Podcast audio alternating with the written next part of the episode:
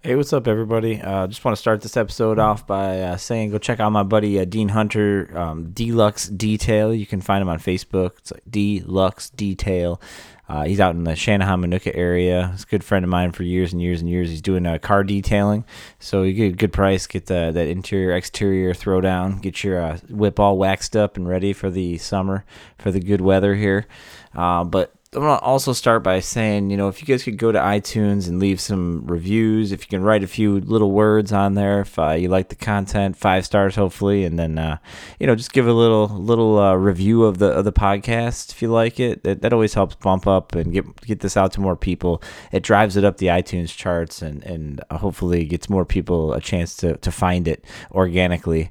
Um, other than that, just follow me on Instagram um, at Average Joe's Beer Podcast on Instagram, posting stuff in my stories, all that. Uh, you know, a lot of beer porn, that kind of thing. What am I drinking? Discussions. Uh, gonna maybe start doing some live videos and stuff and see see how that goes. And then uh, and check out my buddy uh, who's do, who does a lot of that stuff like beer reviews and, and live stuff uh, is uh, Brady Potts. It's a shy beer guy, the shy underscore beer guy.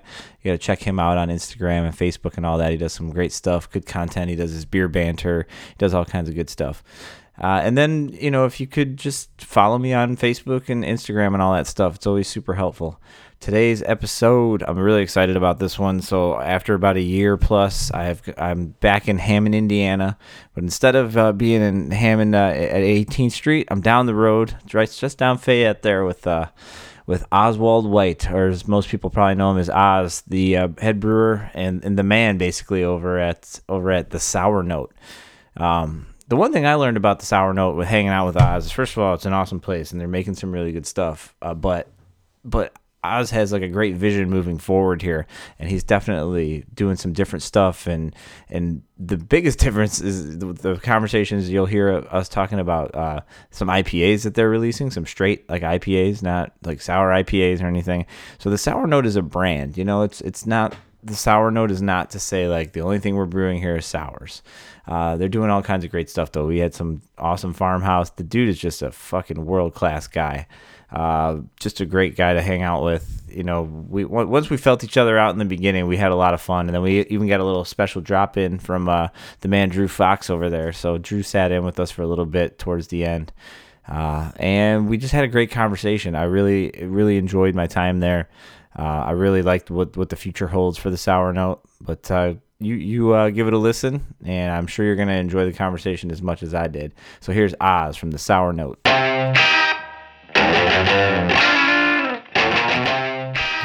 All right, now we're actually in Hammond, Indiana, sitting in this small little tap room. I can look out the window and see see the Hammond 18th Street building, right? Yes. Yes, sir. So the Sour Note Brewing. Uh, introduce yourself. I'm Oswald. Um, I'm the brewer. Uh, the work behind the, the The, name. the man. He's the man behind the Sour Note. Yeah, that's. Uh, it, I remember when I came last year. It was like March or something. I don't even think this building was like open to the public. It was just getting started, and I, I was like, "Oh, you can see it right from right from the back patio at uh, the Hammond location, 18th Street." But uh, you guys were already kicking out beer back then. I was kind of like, "Huh." Like a sour dedicated brewery. Oh yeah. It's a novel concept in, in Hammond, Indiana. One of the things that got me to move up this way. Yeah. Oh yeah. Yeah, I was gonna say that's like uh, that's a whole nother part of that story, right? I Oh, mean, yeah. You've you've come a long way to brew to brew these beers uh, uh, alongside the 18th Street family. So uh, tell us uh, where where'd you where'd you start out at? I mean, I know where you started out at, but I'm gonna let you tell people. When we say start out, as far as my brewing career, where- I guess where where did where did you get plucked from uh, to to bring up here? I got plucked from Cigar City. Uh-huh. Yeah. Um, really, really proud to say I was a part and am a part of that family. So I'm thankful to be from there. That's a huge that's a huge operation down there, right? It's huge, but it's it's become more of a giant since I've left. So I don't even really understand how big the beast is. But so when you were there, like, was it they were? I mean, like highlight all that stuff. You know, everybody knew those brands and everything. But uh, so it was a little bit of a smaller operation. Like, how long were you there? Um, I got there in 2014, 2015. Okay. A lot of beer. I don't really remember. but, um, what was the scene in Florida like at that time? I mean, in 2014, I mean, things s- escalated. oh yeah, I literally saw like it changed. It reminded me of like sneakers when you didn't have that demand for sneakers and people were like, "Oh, why are these people standing in line?"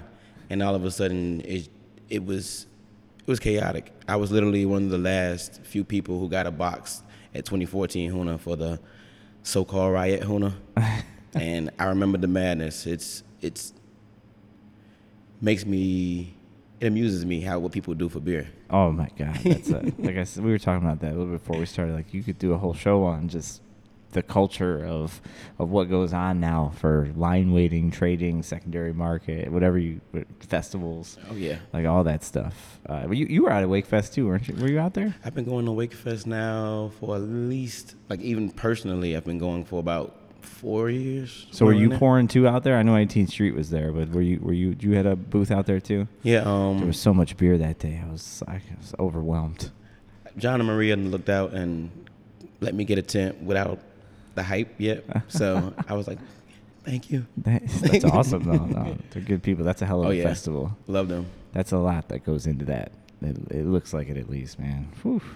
Speaking of uh, sour beers, I think I spent like half my time drinking Berliners in their tent, like the Florida Weiss stuff.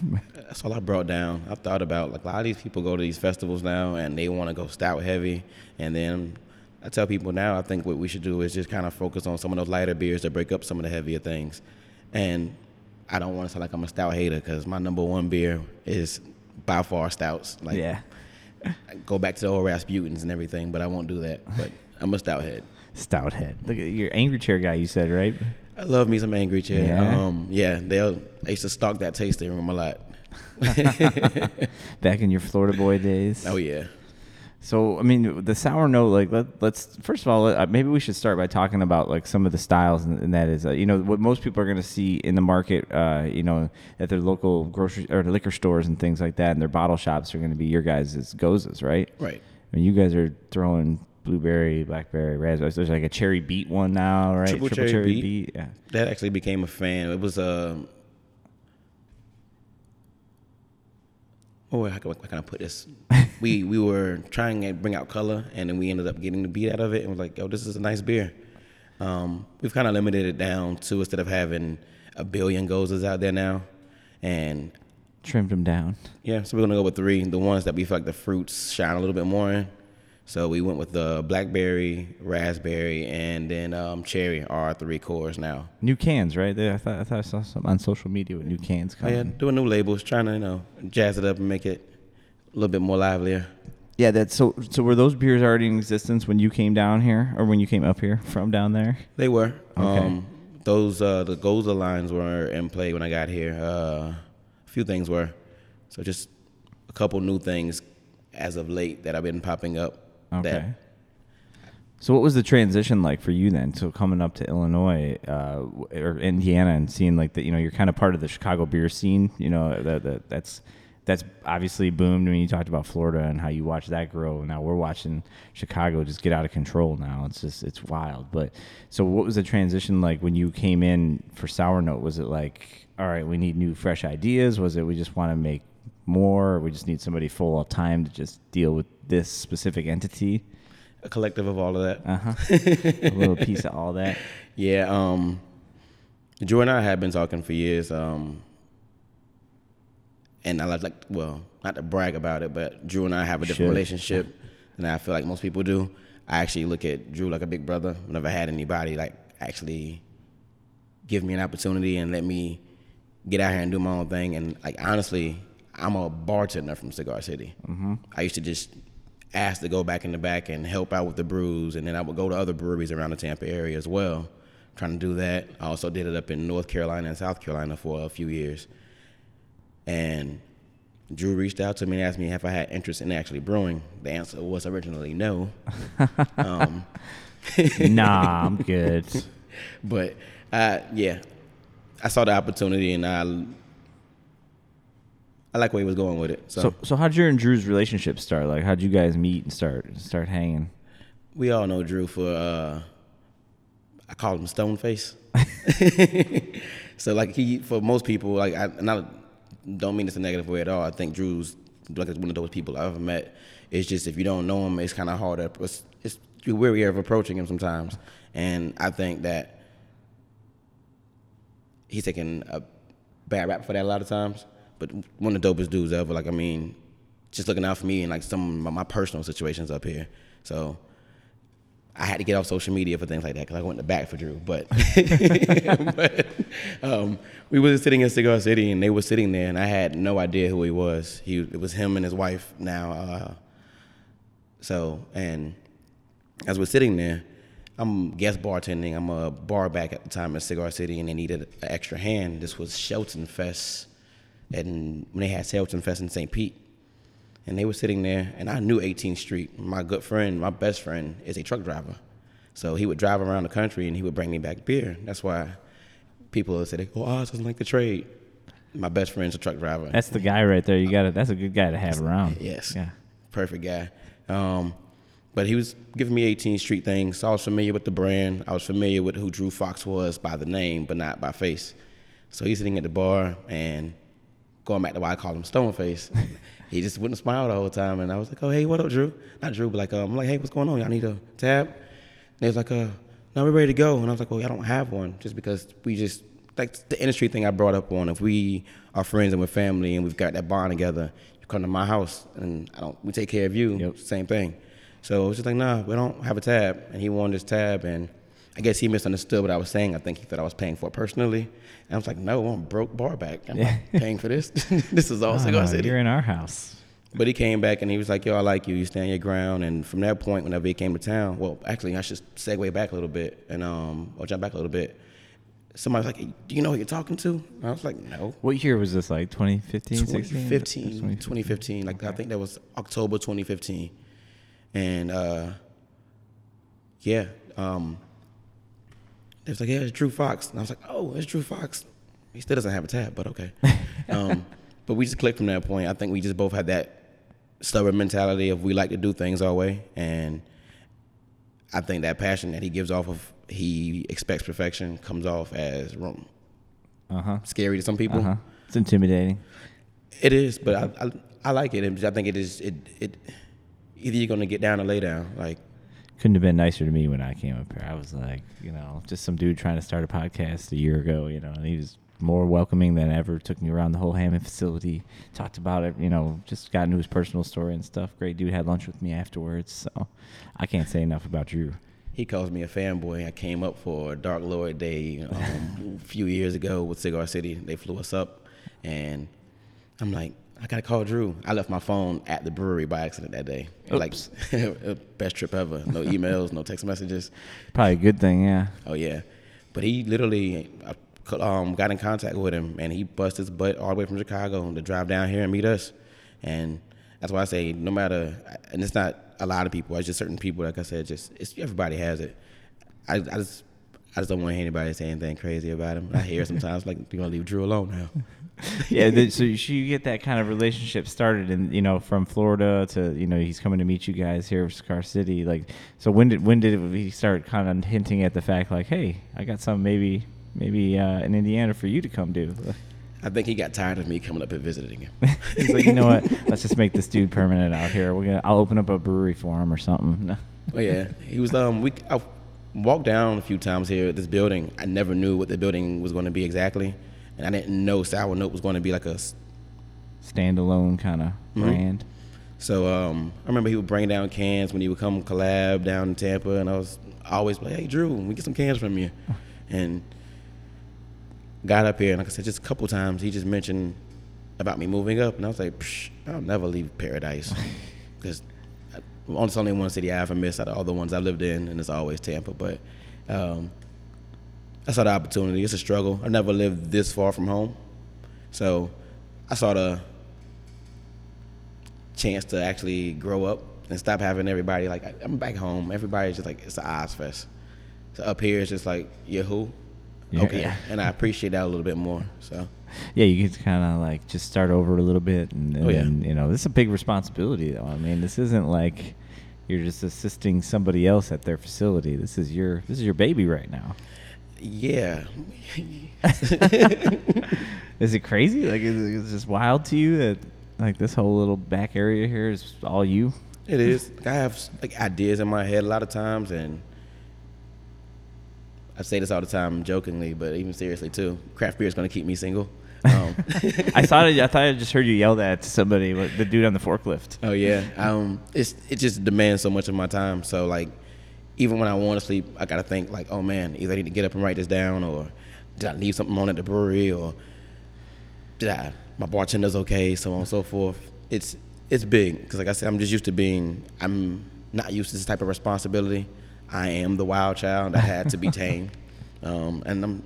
I think Drew said he's still working on that one, but Still working on it. oh yeah. Um, I like to party, and I've had to dial back a lot. And August makes two years of me being up here. That Two years. I've had to dial back on a lot of things. Like I said, even my social media presence. So You just wild out on social media. I just like like Didn't give a fuck. Yeah, no fucks given at all. Like, um, there's a picture that I got in trouble for. I won't mention what it was, but I, I, I'm a wild boy. when you say got in trouble for, we got in trouble by by whom? Just like people in general, or It's not really I got in trouble. I just when I say I'm a wild boy, it's I think a lot of us Florida boys for some reason I don't. Maybe it's the heat and it's something that bring that south out. Just yeah. Um, we get naked. Florida boys get naked. Oh, yeah. That's So- that's got to be the next beer, right? But the clothes optional, right? Isn't that one of them? Yeah, clothing optional is one. that one optional? I can't take credit for that name. That's um that's from the mayor of Hammond, uh, Oh, Mayor yeah? McDermott. It just kind of goes with my personality. It works. Oh yeah. So, but um, yeah, that was an April Fool's joke that he made, just trying to kind of incorporate Hammond in a little bit more of the beers. Okay. Okay. Yeah, it's a, it's a it's a town that you guys have a nice little corner of now. Oh, yeah. So, uh, so I see a bottle sitting on the table. Maybe we uh, get into some of your some of your passion here. Oh yeah, this is literally my favorite one. So let's talk about that. Go ahead. Go ahead. Just Move the mic. For don't worry about that. Yeah, that's that sound. That's oh oh oh oh. You got a gusher. Hopefully we got a mop. Oh yeah. Yeah, baby. Must have shaken that bottle. Yeah. Look at that. That happens. That happens more often than I like to admit. Get that. Let me Get jump that- and grab that a towel gusher. really quick Yeah, here. that's cool. I'll just keep an eye on this bottle because it's about to go for some more. so what do we got here? This is the farmhouse from twelve four.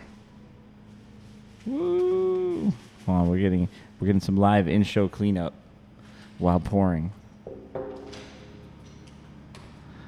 So Oz is running to the back, grab some grab some uh, towels, clean this up. We had a little bit of a, as the uh, sours often do, or the saisons and little uh, bottle party here. Look at, she still wants to flow. This may have been one of the ones that they added in last night. So, this is the super bottle condition here. okay. So explain why why does that happen? Why do you get those? The those yeast is active in there, Mhm. and um, still partying. oh yeah. So um, I, like I try to tell a lot of the people around. Maybe I can dump it in this glass to help this Mhm. flow stop. You got that giant glass right there. Oh yeah.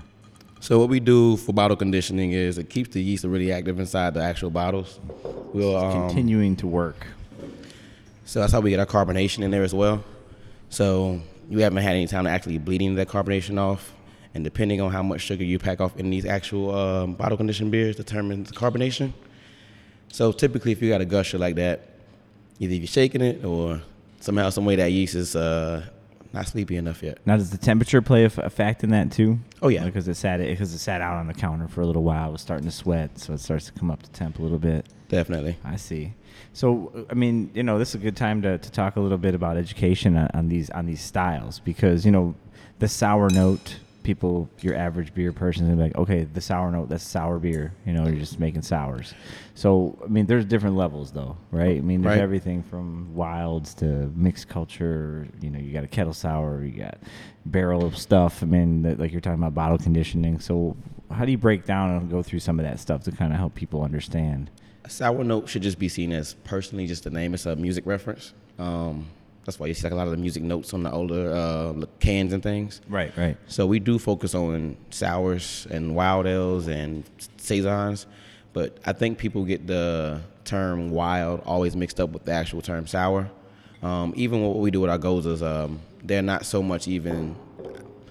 Personally, when I describe them, I call them as tart wheat ales. Same thing like Berliners and all. Okay, tart wheat ales. Tart Yeah. wheat. It's kind of like I tell people. Um, it's like when you watch an athlete and one's quick and one's fast. If you're not really paying attention, they look similar, but then you realize there is a difference.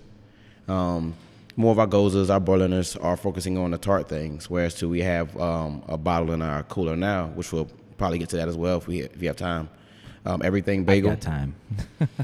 Sours are more of those ones that make you salivate a lot more and they linger. They have Is that more the of a- acidity? What is that? What what what is what plays into that? It's, it's acidity. It's um the I was gonna say pH, but pH plays into the acidity. it's acidity. And then sometimes, like I say, it's just just those yeast coaches, just, just the way some of them bounce off. Just the even just the the, the Brett and the myosis that have plays in there. The funk it causes you to it causes your palate to operate differently. It's, I think for me, even just smelling Brett alone causes me to salivate. So that might be Uh huh. something else. my, my own little personal fetish. Just yeah, just excitement, just pure excitement. Yeah. that's that's why you're single. See, the beer is keeping you single. Oh, yeah. too busy fantasizing about Brett. Brettanomyces, like that's a that's you know you hear about Saccharomyces, Bre- Brettanomyces, like that's something that I think some people do understand because they hear it enough. Well, and like lactobacillus, like these are all terms I think beer nerds kind of hear them, but they don't fully grasp what the difference is, what's in what, you know, Right. like why use one over the other, what notes are you getting versus you know one one versus the other. So is that something that like you you guys just like to play with that stuff? Is there something that you prefer? For me, um, I got uh, a blessing to brew with some people I really look up to um, here last year, well, last year, uh, Sati Fire out of uh, Sweden. And I've been like super fascinated with like boiling or like no boil beers, just straight raw beers.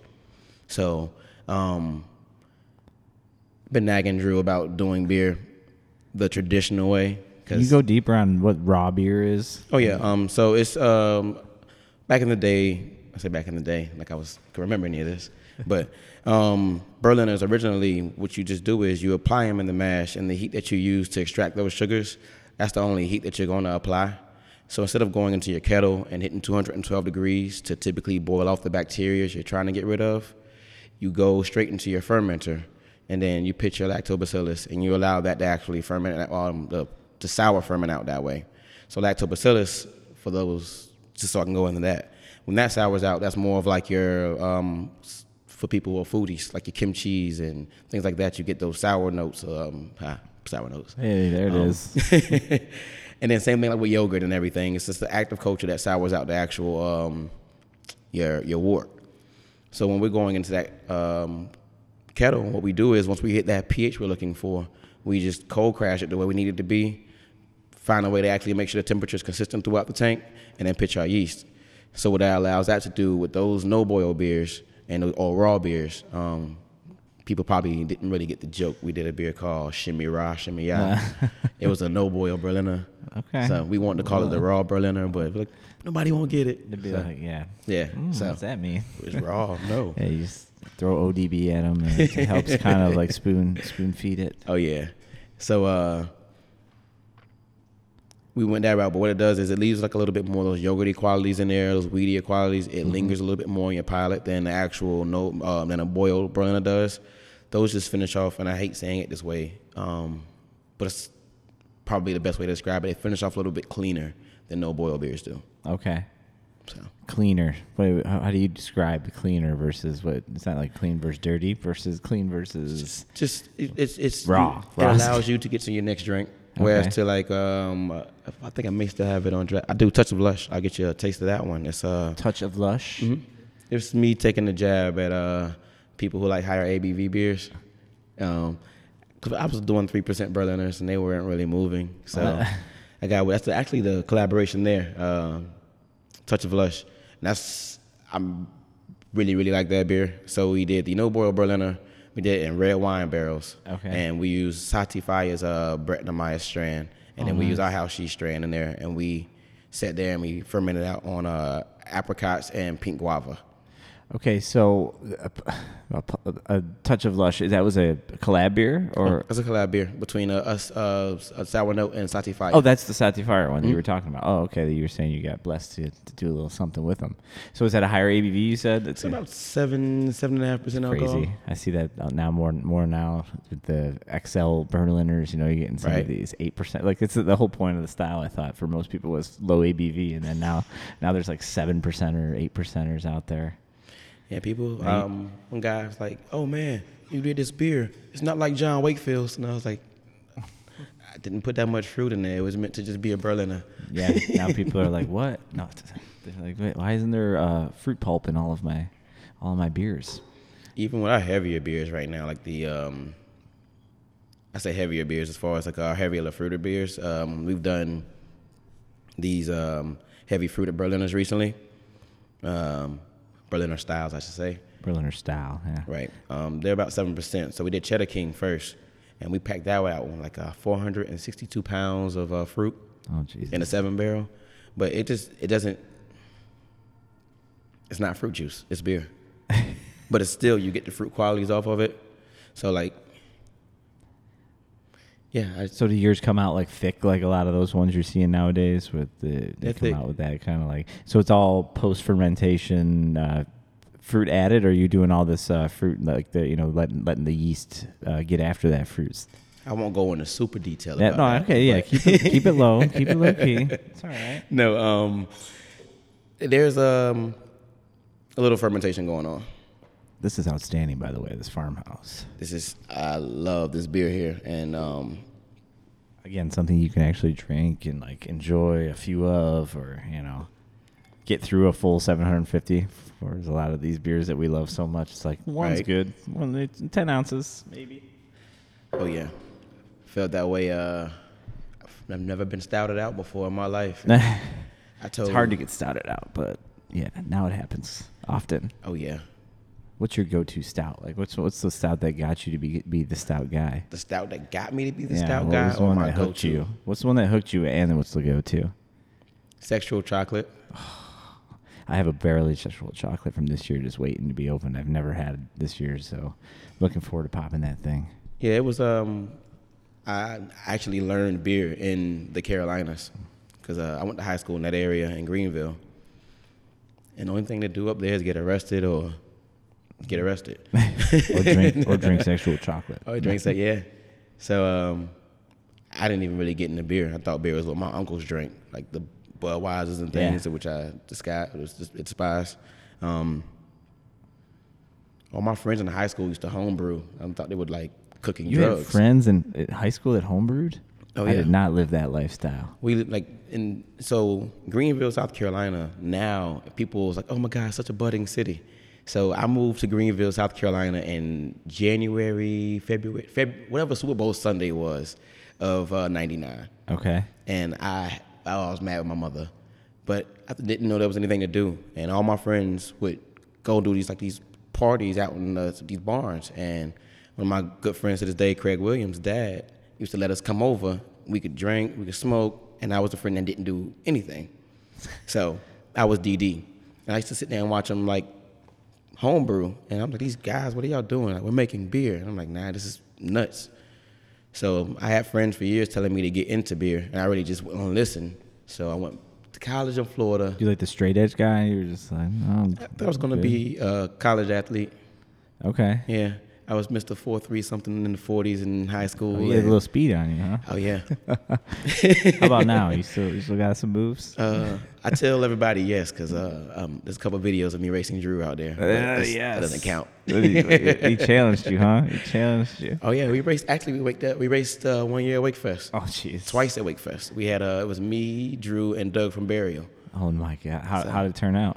I won all three races. you look like you might be the spry of, the, of the bunch. Oh, I, I, I look like it, but I'm still I'm in my 30s. I, I move faster in my head than I actually move in real life. so, It's weird when that happens. All of a sudden, you're like starting to slow down a little bit. Oh yeah, And your head, is still good. It's still you're still tight, but then then it's like, nope. Physically, you're not moving as fast as you were. Oh, that's hilarious. I'd love to see that race. Oh, that's a video. I'll show you at the end. Uh, so then, so so you get. I'm still blown away that you had guys in high school that were homebrewing. Yeah, like I mean, like just growing up in the rural parts of the South, like it's certain things that I didn't grow up rural the whole time. I grew. I went and I grew up in. I like to say I was born and raised in Florida. My teenage years, when I got to really accept who I was, was in South Carolina. It's like now it's like oh, I don't really care if you hate me because my shirt's tucked in. It's okay. It's what I do. Yeah. I was a kid running around with like the ties and button ups on, and so, but um, yeah, they used to do all the crazy stuff. So it, it that was an eye opener, and um, if I would have stayed in Tampa, I don't think I ever would have gotten to craft beer the way I did. That's weird. It's a weird thought to think that South Carolina versus Tampa, you know. We used to go to Asheville on a regular basis. Mm-hmm. It was a 45 minute drive, and this was before like the I've been doing craft beer now. February made 11 years. So we were going up there like even pre Wicked Weed. Yeah, think about that city now. Talk about something that popped. Like, woo! It's so yeah. crazy. Yeah, Asheville's insane. My mom was like, "You go to Asheville all the time now." I remember when you used to hate going to Asheville. like, I didn't like want to go to church. See that beer scene. Yeah. I think even when I was here in February or March last year for 18th Street, I think Drew had just come back from burial. He had a bunch of burial stuff sitting sitting in the office upstairs at Hammond. Uh, just what a scene that that that turned into. That whole area is budding now because you even have what you uh, got to pay homage to Greenville. They have um, Birds Fly South down there popping up now. You got um, Eighth State, all those breweries that are just people are going nuts over. And I, honestly, like I said, I, as far as even somebody I respect, as far as making great saisons, like basic saisons, and this is not a diss when I say this. It's like I think going back to what we talked about with sour and funk.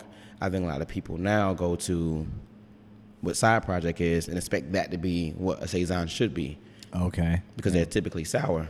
Whereas to I'm used to thinking things like saison Duponts and your your um let's go to something more local, not local, but more U.S. based, even uh, Saint somewhere. Your um,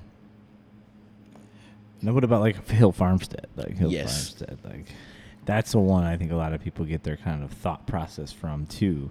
Um, I mean, obviously, side projects been banging lately, so that, yeah. you know everybody's kind of getting that because they're in there to pick up their BBTs and everything. like, oh, I guess I'll grab one of these, you know, whatever these are, fruity saisons or whatever it is. But, but uh, would you say that the Hill Farmstead profile is more of like the classic? Oh yeah, um, yeah. Me and my best friend debate that all the time now. He's like, I think they're overrated, and I'm like, Oh no, you're tripping. Like I don't know, they're pretty good. He's he's that pastry head right now. Okay. Like he went nuts when he found out I got the angry chair. Says, "Oh my god, we gotta come." I'm like, no, like just, just, we'll get to it. But he's I seen him develop, but he's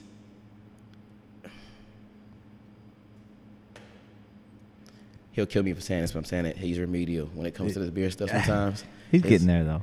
Eh, he he'll tell you himself. He doesn't care if it's if it's not super high in alcohol, it's not barrel age. He doesn't he he's not interested in the classic styles of things. No pastry, no care. That's, yeah, that's his lifestyle right now. It's all like pastry for those adjunct trails and uh, yeah. West Coast side. Well, he's one thing. It's one trend he doesn't follow. I say he's like super, super like West Coast IPA. That he's like he will. He's not a big haze. Really? Yeah. He's all about that like Pliny and, and you know like. Oh yeah. I almost said Heady Topper, but Heady, Heady Topper's complete East Coast. Uh, I like that. Uh, that that style, the East Coast, what it's become in Chicago and what it's turned into in the our beer scene. Just you know, you think of the start of a New England or like a northeastern IPA, you think of like Heady Topper or something, oh, yeah. And that is supposedly the same thing as what we're doing now, which is completely different beers. You know, uh, agreed. Uh-huh, it's wild when you have a Heady Topper like a focal banger now, and you're like, this is nothing like what's what's the actual trend right, right now. You know, I was like, that's the start of it. I'm like, mm-hmm. no, I was like, that's still a different beer to me because even completely different. I remember when they used to do like the little stickers on the front of the cans for like the Crusher and Focal Banger, uh-huh. and yeah, floaties in there. Drink it out of the can. yeah, it's it's completely different now. So I feel like I veered us off the track from from we were talking a little bit about like the technical side of of the souring process or like the you know the whole kind of like like cool ships are another thing that people right. talk about. Do you guys have a small one here? Or? We're working on a cool ship program now. Um, I got caught up this year and kind of missed out on a couple of opportunities. I kick myself in the butt for right now. So um, this year, I'm going to kind of like clear my schedule out a lot more around that time, and do a lot more barrel work. Um, but I think this is a good area for cool ships, just because you have a lot more of those cooler days. Um, things we only dream about in Florida. What some people Yeah, are trying yeah. to do, but getting up here and being able to have the opportunity to be able to take on one of those classic styles because one of my f- favorite breweries of all time, and I stumbled across this because of a lady was um, Cantillon. Mm-hmm.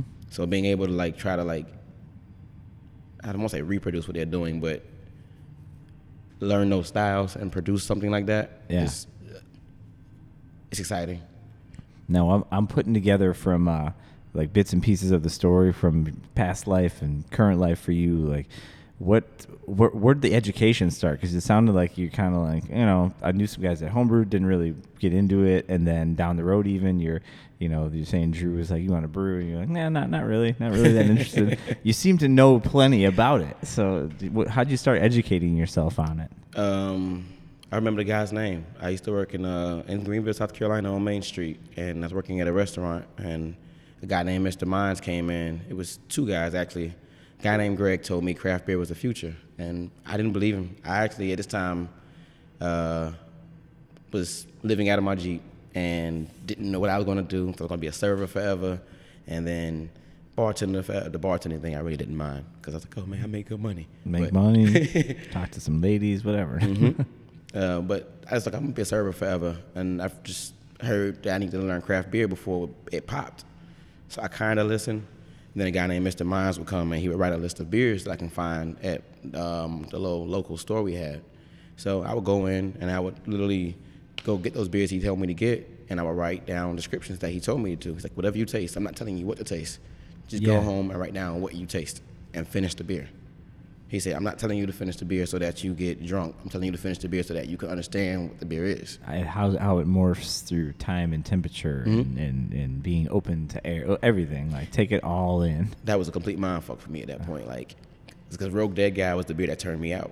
And you you kind of did something too subtly that I don't even know if you you notice you do. But I watched you pick up your farmhouse and and pull it to one side of your nose and take a Ah. sniff out of it. Yeah. That's something that I've had one person tell me in the you know the year and a half I've been doing this. I had one brewer tell me like sniff with both nostrils They each pick up different smells. Never, and I watched you just do that naturally, and you're the first time I've ever seen it in the wild just happen. You know, so this is like you know that that you talking about this guy telling you to take it in, you know, all the way, finish the beer, tell you, you know, I'm not going to lead you. You just tell me what you taste. Like that all plays into that education and learning. And you said you just mind fucked you. You just mind fucked me. And I was like, whoa. I had a good friend that's a sommelier, and I'll jump back to that story. But uh, he told me, like, like, smell how dogs smell. And it sounds crazy, but you notice how dogs take like those little short sniffs and then they take a real long, deep one? He says he does that, does that with wine. And that way he picks up a lot more flavors that you typically don't miss. Mm, okay. So I try to do all those things, different smells, and it, I'm surprised you notice it. I don't even really notice I do it anymore. I saw you go off angle. You know, you usually your beer nerd's gonna go right dead center and get their nose in there, give it a little sniff, and then move on to tasting it. I saw you tilt it off to one side, and I was like, oh, he's actually doing it. I think yeah. uh, Nate over at uh, uh, Aleman Aleman Brewing in Chicago told me that. I gotta get over there. I haven't. I need to good man. explore more. Good man. But yeah, those lists used to come out, and then, uh, like I said, the Rogue Dead guys what made it click for me. And from that point, I would literally just get on the road to um, Asheville on a regular basis, and then uh, I would go down when Westbrook finally opened up. I would go down that way. Uh, I would go down to just any brewery I can get my hands on, and any extra money at that point I would use just to get around. I was like dead ass broke, and probably needed to spend money on rent, but I was like, I'm gonna go to this beer festival. They're gonna know who Oswald is. The Jeep's fine. The Jeep's fine. Yeah. But when you say you're living out of your Jeep, you were living out of your Jeep. Like I you was were dead ass homeless for like two years. two years. Two years. How the fuck did you do that? A long, complicated story on that one. It was just like I had literally just paid rent where I was living, and me and the person butt heads and put me out right after I gave the money, all the money I had, and instead of yeah, I just I worked at that, that bar that was a craft beer bar. So and that industry, that's was one of the reasons I stick to this industry. Like anytime I've fucked up or I've ended up being in a fucked up position, they've always had it's always been somebody in this industry to reach out and be like, ah, "Oz, what do you need?" So yeah, I don't want to do anything else in my life with but beer. I mean, if I do anything else, I want my own tavern. That's a beer tavern, or just like, like an old school like beer tab tavern, like yeah, like pops would go into and just have a beer after work. Doing the beer I like, um, good tunes, go like Parliament Funkadelic things like the bars like Greenville, South Carolina. Honestly, is like Greenville, Asheville, all like the type of bars I like to drink at because there's nothing too rowdy. There are places like that there, but as far as it's chill, mm-hmm. kind of old school, dark, dark. Just, mm-hmm, just chill, have a beer, relax. Mm-hmm. You don't mm-hmm. need all the lights and the boom, boom, boom. good music, just good music. Good music, right? Just good music as the train rolls on by. Oh yeah, I wonder how that plays a factor in our actual um, fermentation sometimes. Yeah, you can see what kind of goodies you gather. I always think about that at Dovetail. They got that coolship from like they're just catching shit off the L, like oh no, stuff floating in the windows. They say that sound plays a factor in fermentation. Oh really? The like the vibration. Mm-hmm. So I'm not sure if I, if it's true or not, but they had I forgot what brewery it was where they play like Wu Tang next to one of the barrels, no and they play like some like classical music next to the other ones just to see how it actually played out. And they say the beers came out different, but that could just be barrels. a bunch of different shit. Yeah, there's a bunch of different shit. That's cool. That's a cool thing to think about, though. I'm okay with that. I'm okay with that line line of thought. Oh yeah, it's supposed to be fun, right? This yeah. whole thing's supposed to be fun. That's the best thing be, about it. Uh-huh. It's not supposed to be so serious. Nah, this is one of the industries where I think like where we can cut up, and I think um, here in the past three to four years, it's gotten a little bit more serious. It's kind of scary. I know it's so serious now. Yeah, people are people are dead ass serious now. people will fight you over it, like the dumbest shit. Yeah, yeah. Like it goes back to those beer lines and stuff. They're, they're, you said it at the beginning, like I'm crazy what people will do for beer. Oh yeah, um, I remember what was it um, when Jester King was still like one of the harder things to get on the East Coast. I had a guy literally throw a temper tantrum at the bar because I wouldn't sell him my Funk Metal batch two. Oh man, Funk Metal's good beer. That's like a sour stout, right? I love it. I want to do stuff like that. I just that label, love that label. Yeah, Bootsy Collins look. Mm-hmm. I kind of want to get that whole. Uh, sour stout thing going here, but it's just a thing I think we will have to educate this area on. a lot. so much Chicago, but I'm learning this area, the region. Mm-hmm. If we uh, educate them more in this area, I think we can um, do well with the craft that we got going on. Um, I went to Seattle for two or three weeks before I moved out here to go hang out with a good friend of mine at Fremont, and I look at craft beer where a lot of people fly out and just get beer, get a plane ticket, and they factor that into how much they're going to recharge for these beers and so on and so forth. But out there, their culture is a little different from what I've noticed. Even Chicago has a different culture from what I grew up on. Uh, everybody, I say this a lot of Chicagoans, and they, I think they take it the wrong way when I say this. It's, I remember Cigar City, and I got there when it was one of the often like top breweries. Dope Barrel, who wanna put this? Dope Barrel, this, mm-hmm. and people would always come to the tasting room with all these beers that we never had to leave our tasting room to go get. That people were like, "Oh, y'all work here. We know you got it." So that's how a lot of those things went down. Um, but then getting up here, I noticed a lot of things are a lot bit, a lot more neighborhoody. And then going to Seattle and going out there, um, they have a lot, a lot more neighborhood breweries where these people are trying to keep them a secret, and these people are flourishing off of this.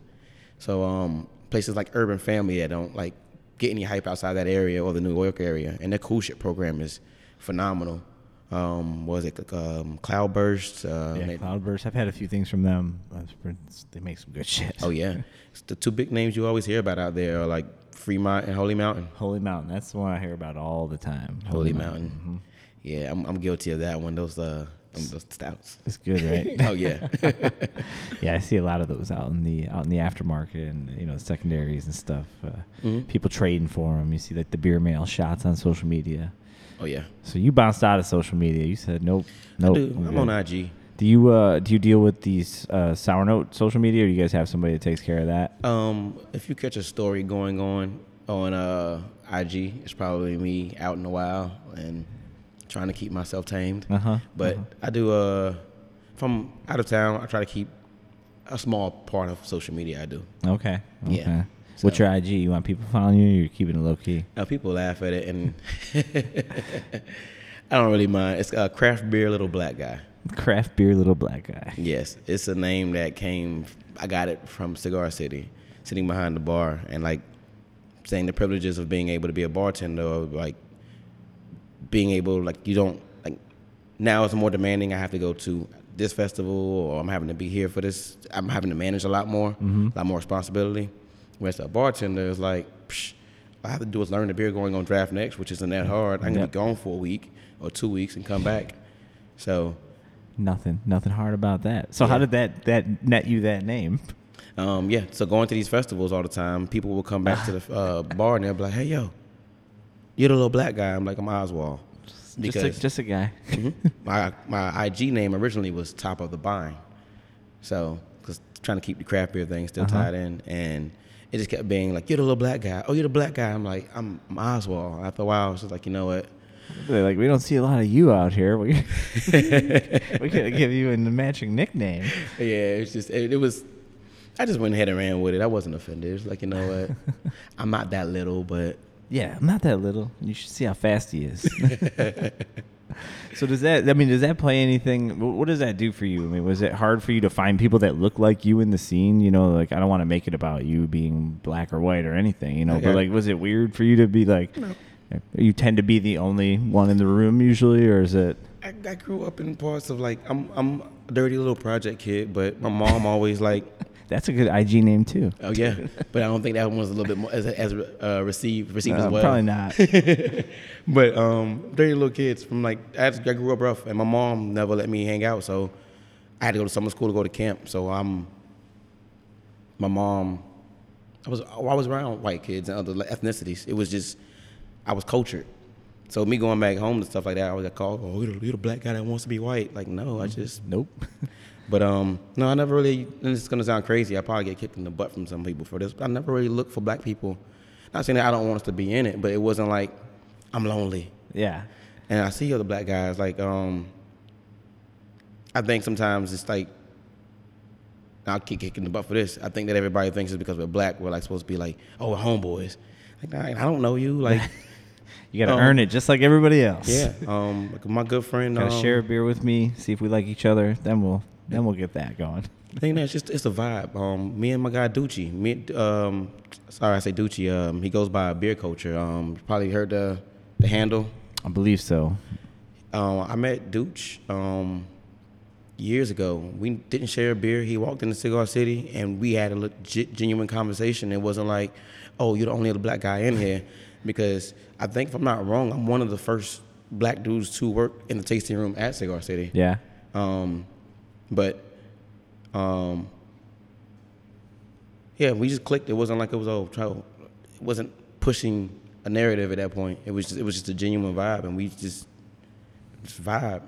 Yeah, I don't think people realize like how diverse the scene is because I mean, yeah, it's probably dominated by you know your middle-aged white guys that are you know with, with beer guts, but but I mean, there's there's so many people like under the tent now. It's crazy. Like eh, Yeah. People that you like, you wouldn't think right right walk right up to you and be like, oh god, that guy is fucking deeper into craft beer than I'll ever be. Like from any type of culture, you see that at like fucking Dark Lord. I mean, Oh, yeah. all the different people walking around. This is literally like my first podcast. I've had podcasts offered to me, and people are like, "Can I interview you for being a black guy in craft beer?" It's like, no. Yeah, that's weird. That's that's a weird thing. I didn't even want to bring it up, but like since you threw the IG handle out there, I was like, that, that's kind of a, a, a funny way to bring it up. Because like even when I talked to Drew, it's like that's an obvious storyline that people would might want to talk about, but it's like we didn't need to because his story stands on its own incredibly, just no matter what. Like, can my work speak? You're right. That's and it. then like, can my work speak? that's all it is, man. So yeah, it's everybody tell you that ever gets to meet me for the most part. I'm smiley. I want to have a good time. I want to drink beer, and then just Take your clothes off. I mean, yeah, that's just it. just That's- make sure you don't have your Snapchat up. Just you know. Snapchat might be all right. It goes away. It goes away. Now they the other pop stuff, back up. yeah, the other, st- yeah, right. Somebody's saving that shit. oh yeah. So yeah, the, the uh, again back. So once you once you kind of start educating yourself in the in the in the world, I mean, are you reading books? Are you just talking to people? Like you were talking about this. What was the guy's name that you said gave you the beers? Mr. Mines. Mr. Mines. Mhm. Is that just his name? It's just a badass. It's M I N E S. Like uh like like yeah. Yeah, Mr. Badass Mines. names. Yeah. like- it is- I never really thought how badass the name was. Uh-huh. Like he doesn't even have a first name. He's like just Mr. Mines. I never got to know his first name. He's like in Reservoir Dogs or something. He's like, We had a click. It was just he happened to be from Tampa too, and he was sitting at the table in South Carolina, and I don't even know he was going to a dogfish um, tap take for a dogfish pairing in Tampa, and he was just sitting there bragging about it. And I'm like, I'm from Tampa, and that's how it clicked. And just he and his wife, and he literally would just give me more money. So the money he would give me, I would literally go buy beer books and, like I said, just travel and just I wanted to travel. Even if I didn't like the beer, I wanted to understand why I didn't like the beer.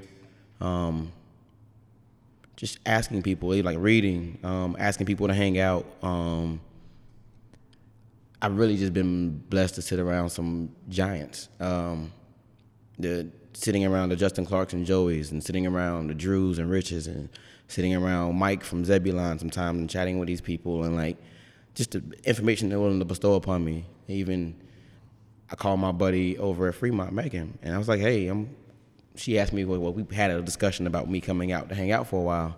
And I asked her, was there any type of way I can get any education from them while I was out there? And she hooked it up. So, like, I've just. It's a crazy industry like that where people are just willing to give it away. Like, mm-hmm. hey, let's come in. Come on, do it. I hear stories all the time of people. I mean, even Drew's story. You know, I just hung around Pipeworks until they until they gave me a job. You know, basically brewing out of a carport, you know, whatever it was. They were just making it work. But yeah, was, I'm always curious, like especially with the way you were kind of describing things from the early days to even more recently, that you weren't really that like gung ho about wanting to brew the beer yourself, but how do you obtain that education and how do you you know like you said you bought a bunch of books and stuff like how are you, are you getting technique from people are you just shadowing are you I verbally um so I, I'm how can I put this any way you want. um, my techniques and everything. I mean, I do. Uh, I still read a lot.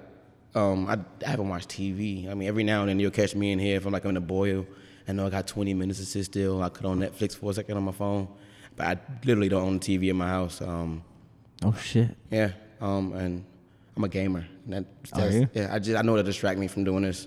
So I so just you just gaming on the computer? I don't game at all anymore. Oh, you don't game at all. Oh, okay. You were a no. gamer though. Oh, you were yeah, hard. I should say I, am okay. still, still inside of me. It's you know, still in there. Once a crackhead, always crackhead. Yeah, I was gonna say somebody drops a, drops a, a, gaming console in front of you, it's over. Just, oh yes. I see the next scratch is starting. Uh, whenever I'm in Indy, I'm at Tappers at arcade. But um, yeah, just the education part of it. I do call people. Um, I still have those good friends like um, Hidden Springs, Josh Garman. I call him and like he's never hesitated to give me any information. I bring up Mike from Zebulon too. If I hit him up as far as with his wild things, he'll hit like. For those who don't know who Mike is, I was like big him up because he was the one who did the Green Man, the Maceo, and the Bootsy and those beers. Okay. Those are his projects, and then he left off to go do Zebulon. So I hit them up, and they give me information, and then too, I mean like I'm gonna toot my horn for a second. Some things are trial and error. You should. And then if you if you're an observant person, you're gonna be like, oh shit, I fucked up here. Don't do that again. And like I've discovered where I was originally souring in 48 hours, where I can sour now in a day and a half. So it's just a matter of just figuring out how your yeast works and how things work. And then like we used to buy two or three pitchers of lactobacillus a year, and me realizing that oh, chatting with some of our brewers and like oh yo, you know if you just keep propping up on top of that, you know you can basically find a way to keep your own. It's propping your own shit. Oh yeah. Okay.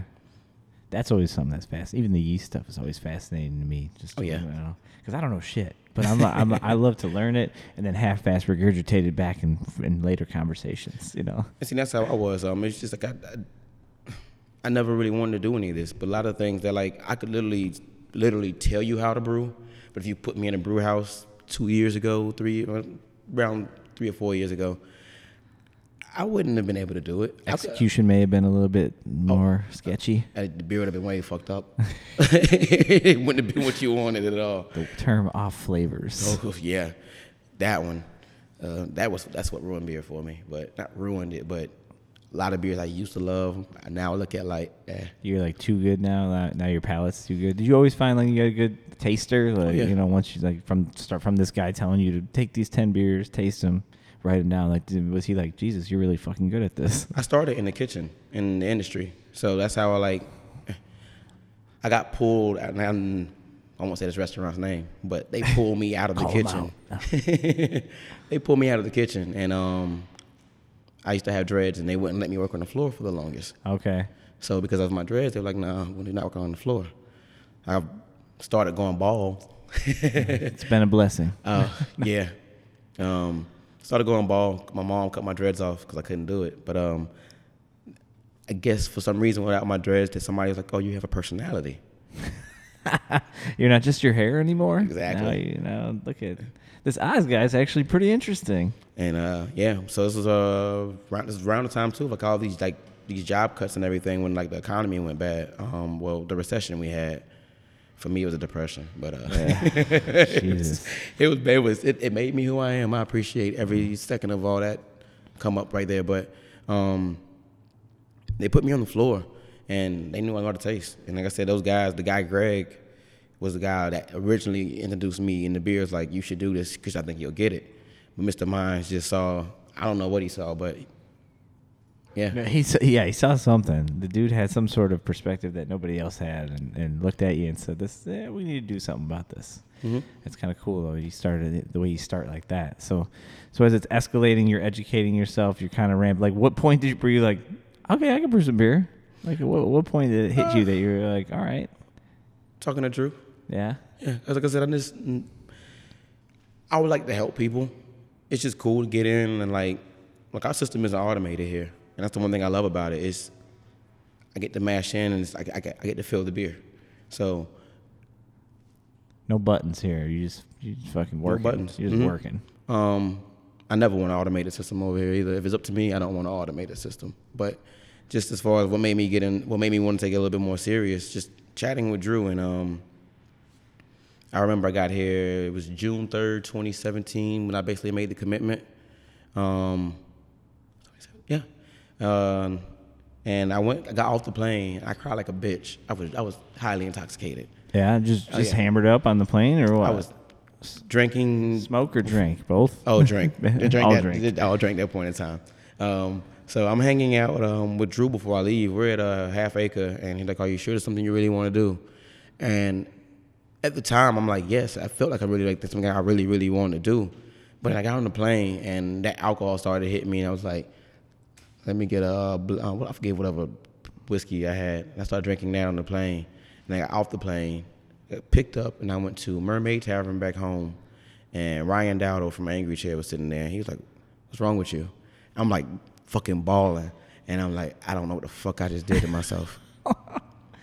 so he pulled me outside and he chatted with me for a long. Time. He's like, "Man, like, look," because I was like trying to get the, I wanted to be their beer rep for Angry Chair, because like, because I love that brand. I love that. That I consider them family, because like, I consider that whole Tampa. Well, not all. Not, I won't say all of Tampa, but, But a, a lot a of Tampa of it. family. Yeah. Um, I wanted to go work for him, man. He was just like, man, look, I would like love to work for you. He's like, and you know, if you ever had an issue, you always come back home and you accept it back home. He said, but I think for your career and what you need to do is since you've done everything else in craft beer, you've never brewed. Go brew. He's like, you're going to work for Drew. You know, you're going to work for family. You're working for good people. Just get out there and go do it. And like, I'm like dead ass, this is the scariest shit I've ever done in my life.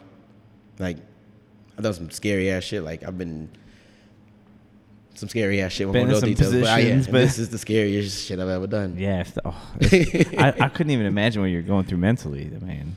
I don't want. I don't want to fuck it up. Yeah. And like, it's, it's, it's you got somebody you look up to, and then like they trust you with their baby. It's like something that you know they can get in here, and if they want to kill it, they can kill it. And they're like, nah, you get it. Mm-hmm. It's it's it's intimidating. It's intimidating shit. So when uh, when you're having these conversations with him, like towards like the, the, that time when you're about to be done, when you're about to like make this decision, are are you trying to read him? Are you trying to read like, does he really have this much confidence in me, or is it like you No. know he I honestly think that he, was does. signed, sealed, delivered, ready to go. He you, you knew for sure he he wanted you specifically for this thing, Yeah. And it was just up to you to say, I'm gonna take this leap. Because at one point I said, um, it's. At first it was like I really thought it was just all I was joking about. I, I really think I did start off joking, and then one day it just got to the point it was like, "Yo, what's going on? Like, are you serious? Like, and I just felt like I had a ceiling sometimes with like even with bartending. It's like, where am I really gonna go with this? I can save this money. I can get this tavern now, but I talk about brewing all the time. I don't really understand it. It's it's motivating. I know he was all in. Like I said, I just know Drew. From my experiences with him, he's never been about the fuck shit. So like, when he's in, he's in.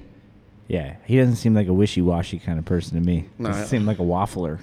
I- Honestly, like I said, I, I've had a, a lot of job offers. Not even trying to toot my horn. I've turned a lot of people down. I fuck with Drew. I, I think it's interesting that you you wanted to be the rep for Angry Chair. Like that was your thing. that was your jam. You're like, I was fucking rep. I'm just gonna be a rep for this. I wanted to do it. It sounded fun. Like I said, these guys, they their brand is fun, and like I'm a wild child. They're wild children. and so like, but at the same time, honestly, like I say, I think if I would have went, this is not a, uh, a, a knock to them. If I would have went with an angry chair, I don't think I would have matured. Me coming up here, and Drew probably would still call me a knucklehead. I am. I've grown up a lot, but I've learned things from Drew that I don't think I would have picked up anywhere else. As far as like how to handle myself in certain situations and just because it might be right doesn't mean I should get out and say it. Uh, or just learning to humble myself a little bit more. It's got to be a fucking beast of like a just a business perspective too. A guy that you can go talk to about business. I mean, not Mhm. let, let- not even thinking about the brewing and the, what he's built over the years, but like just I'm sure he's learned a lot over the years how to deal with the business side of things. Funny thing is, a lot of time it's like it's not even that I'm like poking for the information. It's just kind of like, like I said, I don't. And yes, Drew is my boss, but I don't look at Drew as my boss. I look at Drew as like, with everybody else. Like we butt heads sometimes. We don't always see eye to eye. It's just,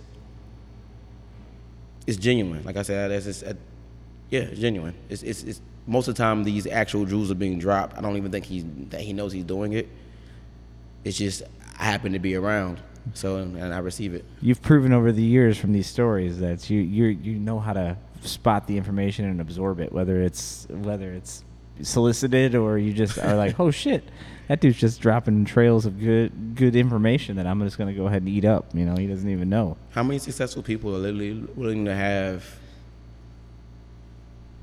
someone like me hang around them and give jewels?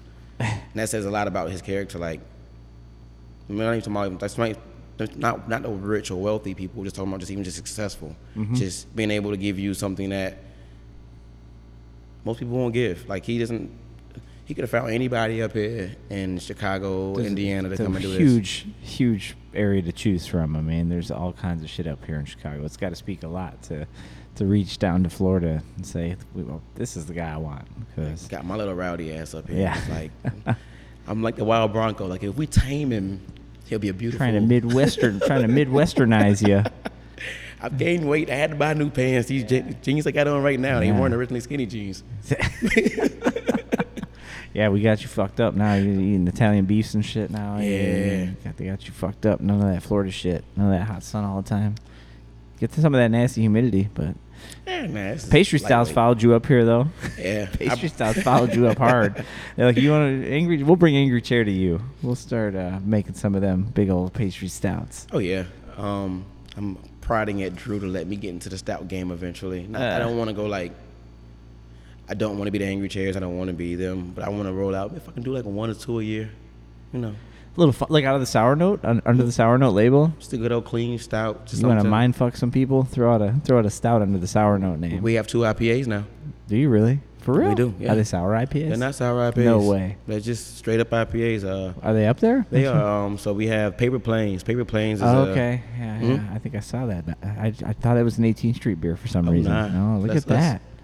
So Look it's just that. we want to show that we are more than just sour brewers because I think from the nerd standpoint of it all, where we look at this, a lot of people are like, oh, you can do sour beers, and if it's a fucked up flavor, we just call it sour. Yeah. Oh, it's So- just sour. No big deal. Yeah, we, Mhm. didn't, we didn't mess that up. No.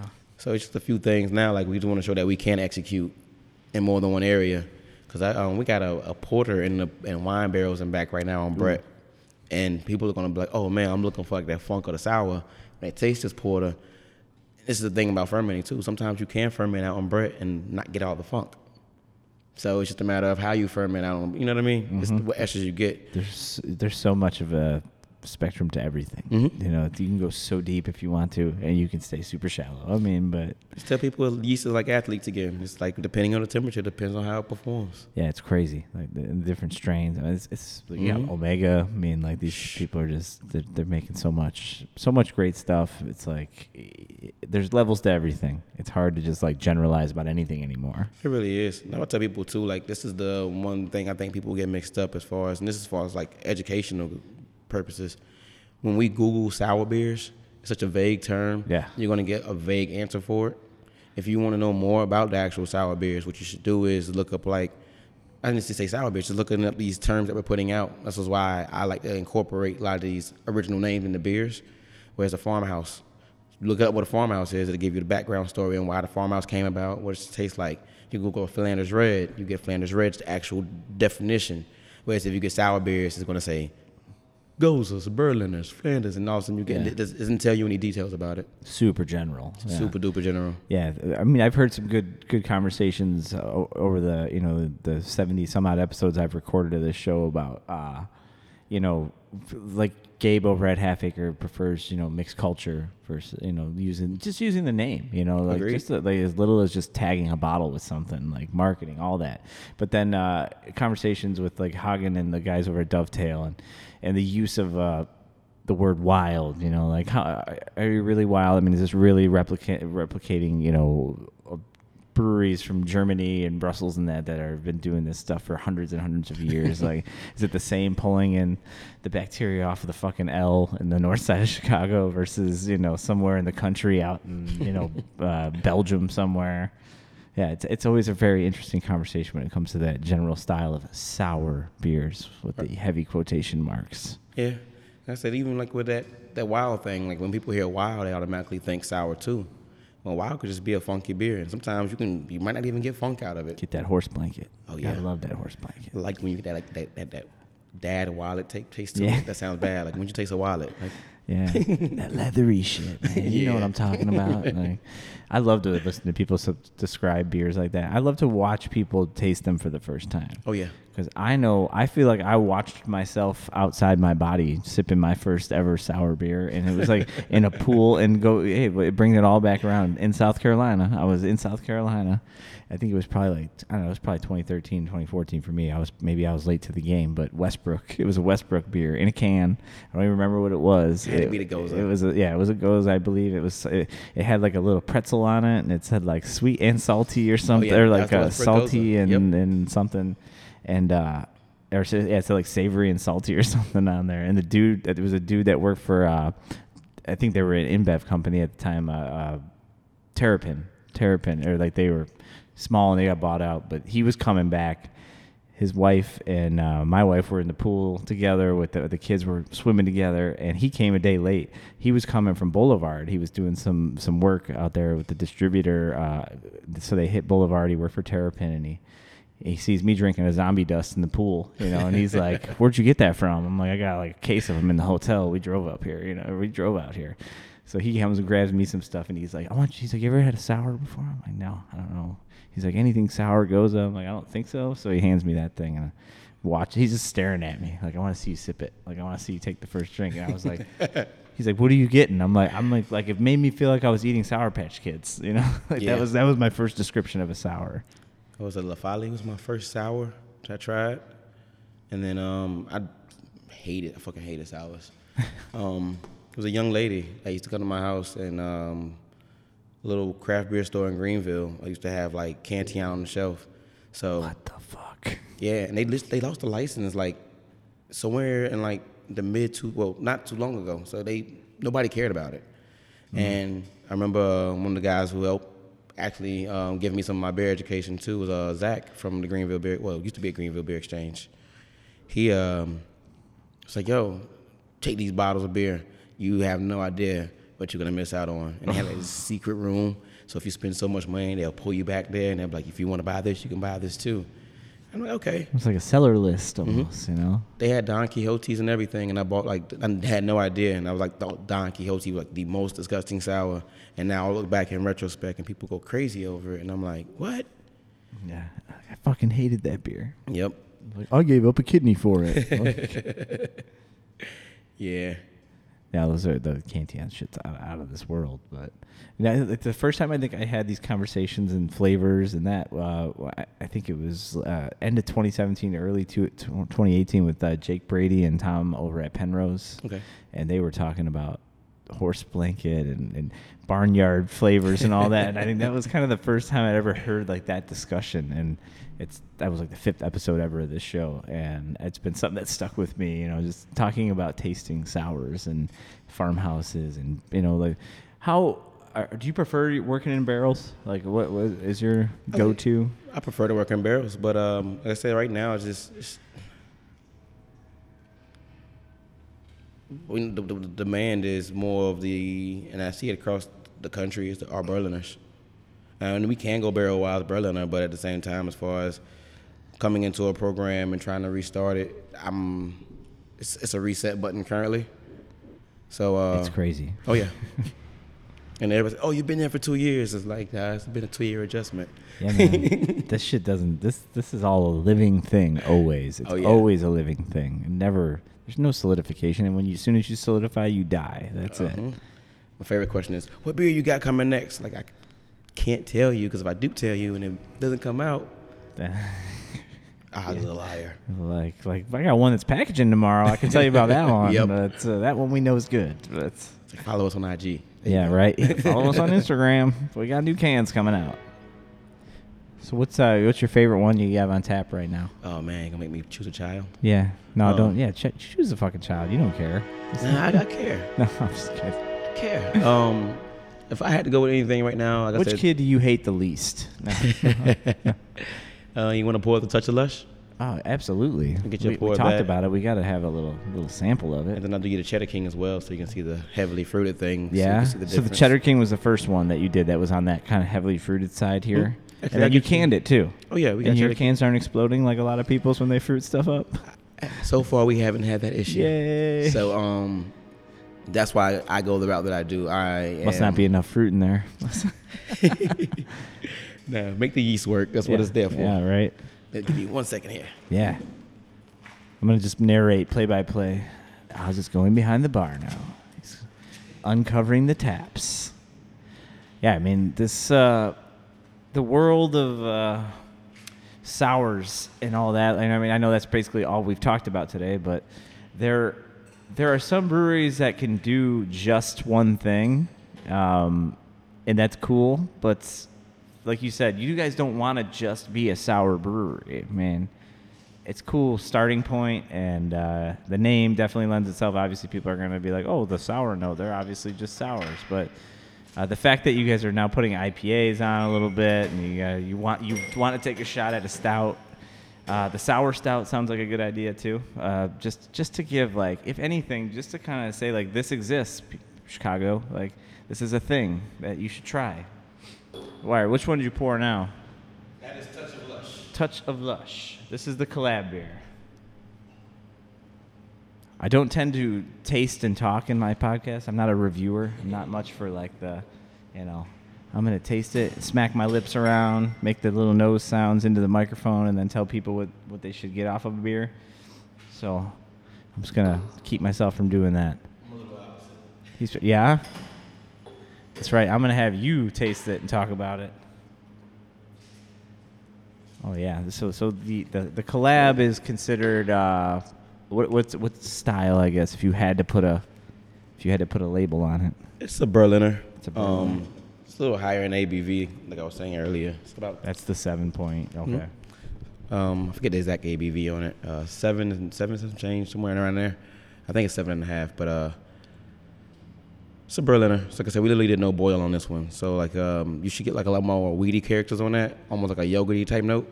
Getting a ton of that like this, that yogurt that kind of like you said that give you that salivation.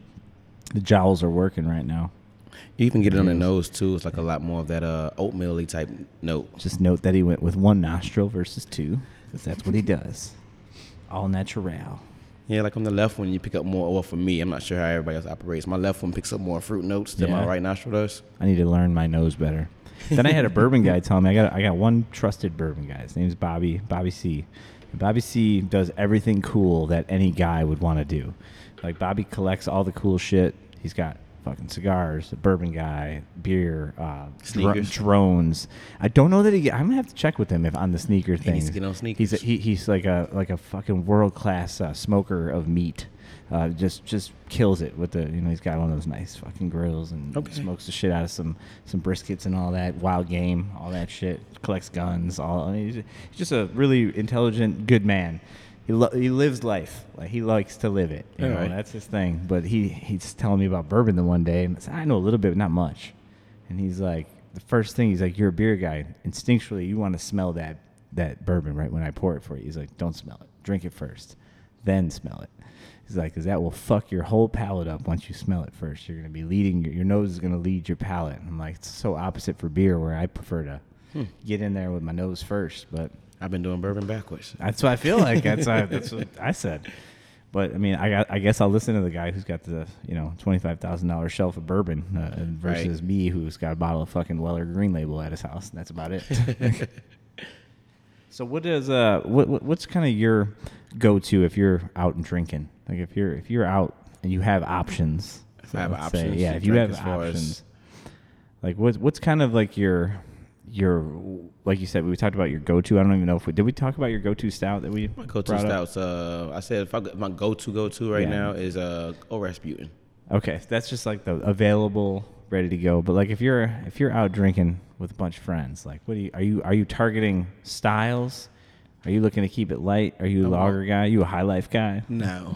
Um, that one day I got stouted out is the only time. Drew's tried to get me to drink High Life a lot, and I really won't go that route. But it's uh, Natter days. That's what that's what you need. Some natter days. I'm I'm a stout drinker. really no shit. It could be hundred degrees outside. I want to drink a stout. That's Um, awesome. People are like, oh, you go to the beach and you drink stouts. I was like, well, if you, you're gonna sweat anyways at the beach, just jump in the water with a solo cup. Fuck yeah, I'm drinking So- stouts on the beach. I don't give a shit. His stouts, uh, I actually get into like uh, like golden sours, uh, Flanders Reds, uh, Oud Bruins, uh, Saisons. Those are my like beers that I'm like looking for. Your happy place. Mhm. Okay. That's why if you catch me out, most of the time I'm at if I'm out, if I get a chance, I'm at a half acre. Okay. So- Half acre. Do they make anything that doesn't work? Man, Ex- it's crazy, right? That's a role model brewery right there. It's insane. Their their IPAs are just so killer every time. They Oh, don't yeah. need to make hazy ones or anything. They just like here, check this out. They do, they do. They, they do. They do. They, they don't apologize to anyone for it. No, not the at all. wilds are good. They got some good stouts. I mean, that Benthic shit is insane, man. Oh yeah, the Benthic and yeah, that that's taking off for them. That double barrel with the apple brandy barrels, the freaking double dose that that they hit. I mean, they're they're killer. Oh yeah, yeah. Those are my go-to styles. Uh, every now and then, like I said, you'll catch me do something like off key. Um, I do like to try other people's pilsners and other people's beers, even if it's not my style. Just to, I like to see what people are doing and what they're on. Now, are you? Uh, have you been attending? You know, I know like fest season comes up. Are Oh, you yeah. attending everything now? Uh, attending everything. I'm attending. Uh, I actually had a break for a while. I think the last festival I really attended heavily. Um, I think it was Hunahpu Day. So, Oh man, Tampa Yeah. Tampa Craft Beer Week. Oh yeah, Got special guests in the house. Yes, we spoke it. We spoke them We, up. we spilled stuff already, Drew. You guys piss your pants? no, we Yeah. had, we had a gusher. We had a bit of a gusher. Farmhouses get a little crazy Yeah, sometimes. all ski ski. I got a I got a mic here if you want to sit down. let's turn let's turn Drew on here too. All right, we're throwing on a special special guest.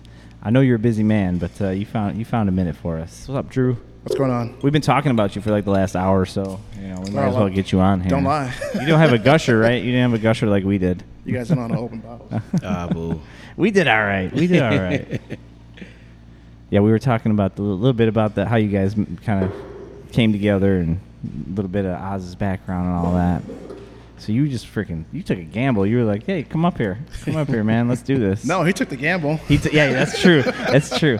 And then he told me he cried like a bitch before he came up here. That he did. Yep.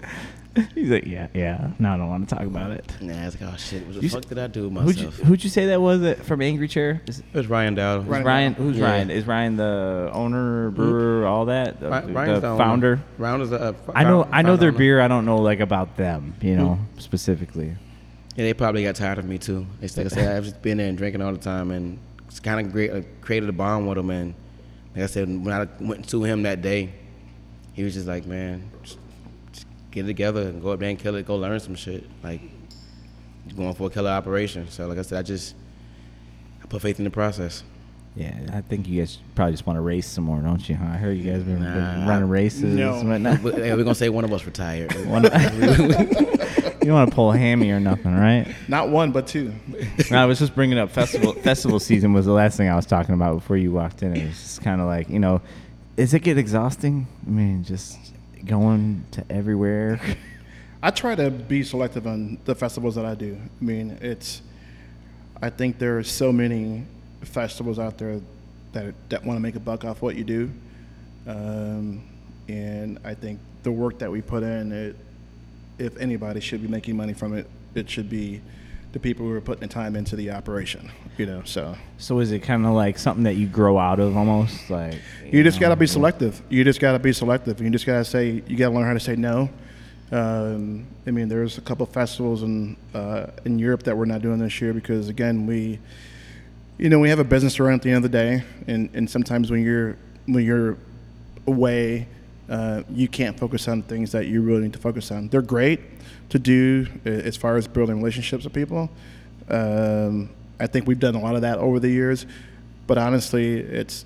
I mean, I find myself wanting to be home um, a good amount of time than being on the road. Um, you know, as I was for the last. You know, it seems like, you know, five years I've been on the road. You know, but uh, I, I really enjoy just being home. Yeah, it's like a, it's like a touring band. Like, you know. I'll say from my end, from somebody who used to seek all the actual beer Uh-huh. festivals, it's not the same anymore.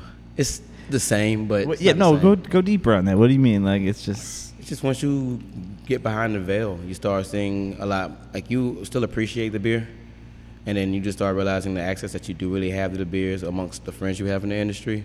And then at the same time, once you start being able to create a product, you don't look at others' products the same.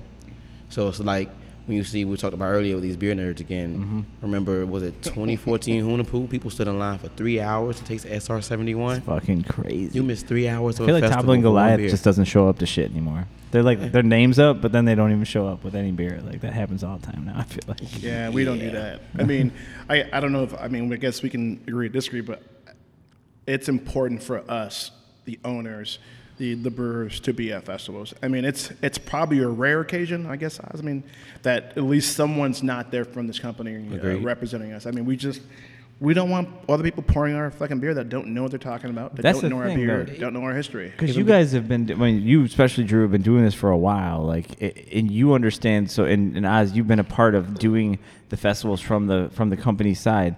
Like, as you grow and kind of like like I was saying, like grow out of this stuff a little bit, like, and be more selective. It's got to be hard to pick the people you're sending if you're sending a representative, right? That's not you, because everybody's probably growing accustomed to like on 18th Street. I'm gonna see Drew's face. Oh, Oz gonna be under the sour note, you know, logo. Like, is it weird for you guys to have to pick the right people to send out to these things, or do you No. just say like, "Fuck it, we're not going to that fest because I can't be there"? Pretty much. I Probably a mean, if it's not it. if it's not myself, Rich, Oz, Mike, um, or someone in the company that we know can represent as well, we're just we're just not going to do it. Um, that's important to us. I mean, it's it's almost it's almost rare. And I think this is where Oz we talk about this quite a bit, where you see the beer ser- the beer scene changing. It's almost rare. I mean, unless it's a big fest, to see an actual owner or a brewer at a fest. That's been one of the It's- dopest things about this. was Yeah. Seeing you all always show up, even before I got in. It's almost rare to see an owner brewer in the brew pub, you know, in the tap room. It, it's it's a rare thing, and uh, I learned this uh, from uh, Jolly Pumpkin owner. Um, uh, what's his name?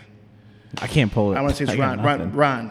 Um, we did a fest uh, a couple of years back, and I said, uh, he says, "What do you, what do you hate most about being in the operation?" I go, "I don't. I'm not saying I hate it, but I go, there's times where it's hard to be in front of the public when you have 20 things to do." Um, but he he said, you know, every Friday, I make it my business to go down to the bar and have a few beers and, and really engage with customers. And Be I, visible. yeah, and so I took that back and I said, um, you know, when I started 18th Street, I was behind the bar every single day. Um, I knew probably 90% of our customers. Couldn't help yourself. Yeah. Um, and I think we lost a little bit of that. And so I came home and I told Rich and Mike and Ed, uh, I was like, you know what, every Friday we're going to come down and spend two hours, whether it be me, whether it be somebody from this team. We're going to have a beer, we're going to engage people, and we want to be a visible presence. I think that's it, it's super important. Um, and we do it, I think we do it better than, than most than most breweries um, because it's important to us to know our customers. And when you lose that, it's hard to gain that back.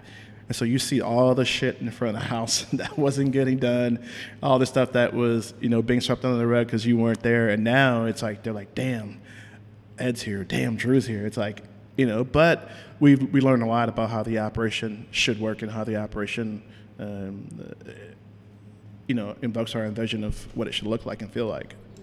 It's funny that you talk about that that specific thing. I, I have maintained this story since last year when you and I sat down for an hour and a half. That on like a Saturday morning, we had lunch together right after at the bar, and we ate, talked a little bit, and then he he went to the kitchen window for something and never left. Like he stood at that kitchen window. I don't know what the fuck was going on, but I was there for another hour or so, and you were fucking controlling something, like making sure shit was. I was running done. expo. I was I was just like something was not right, and he was taking care of it. Like that's that was that's the thing was that's kind of that presence in the in in the area. So you you're seeing your visual, and you're also engaging with people. You know, and I saw people coming up to you. Uh, another brewer I think uh, from Wogley Square. There, you introduce yourself, like you know, say hi to the family, that kind of thing. Like it's those little things that people don't people don't always consider and take in that goes into this whole big picture. Yeah, and I think it's you know same thing for us. It's like you know it's I try to be a motivating uh, force for him I mean, he's running an operation practically by himself, maybe Scary. with help, you know. A little um, bit, maybe. And it's like he, he you know, he's out there soaking some hoses when I walked in. And, and, it's like, you know, he's like, "What do I do?" And it's like, uh, I can hold your hand and tell you what to do, but you know, I'm gonna I'm gonna teach you how I was taught. I'm gonna show you how to do it, and the rest of it, you know, read about it and figure it out. But I'll be the the backbone support for you. Yeah, you don't seem like you're shy at education, man. You look like you're ready to learn.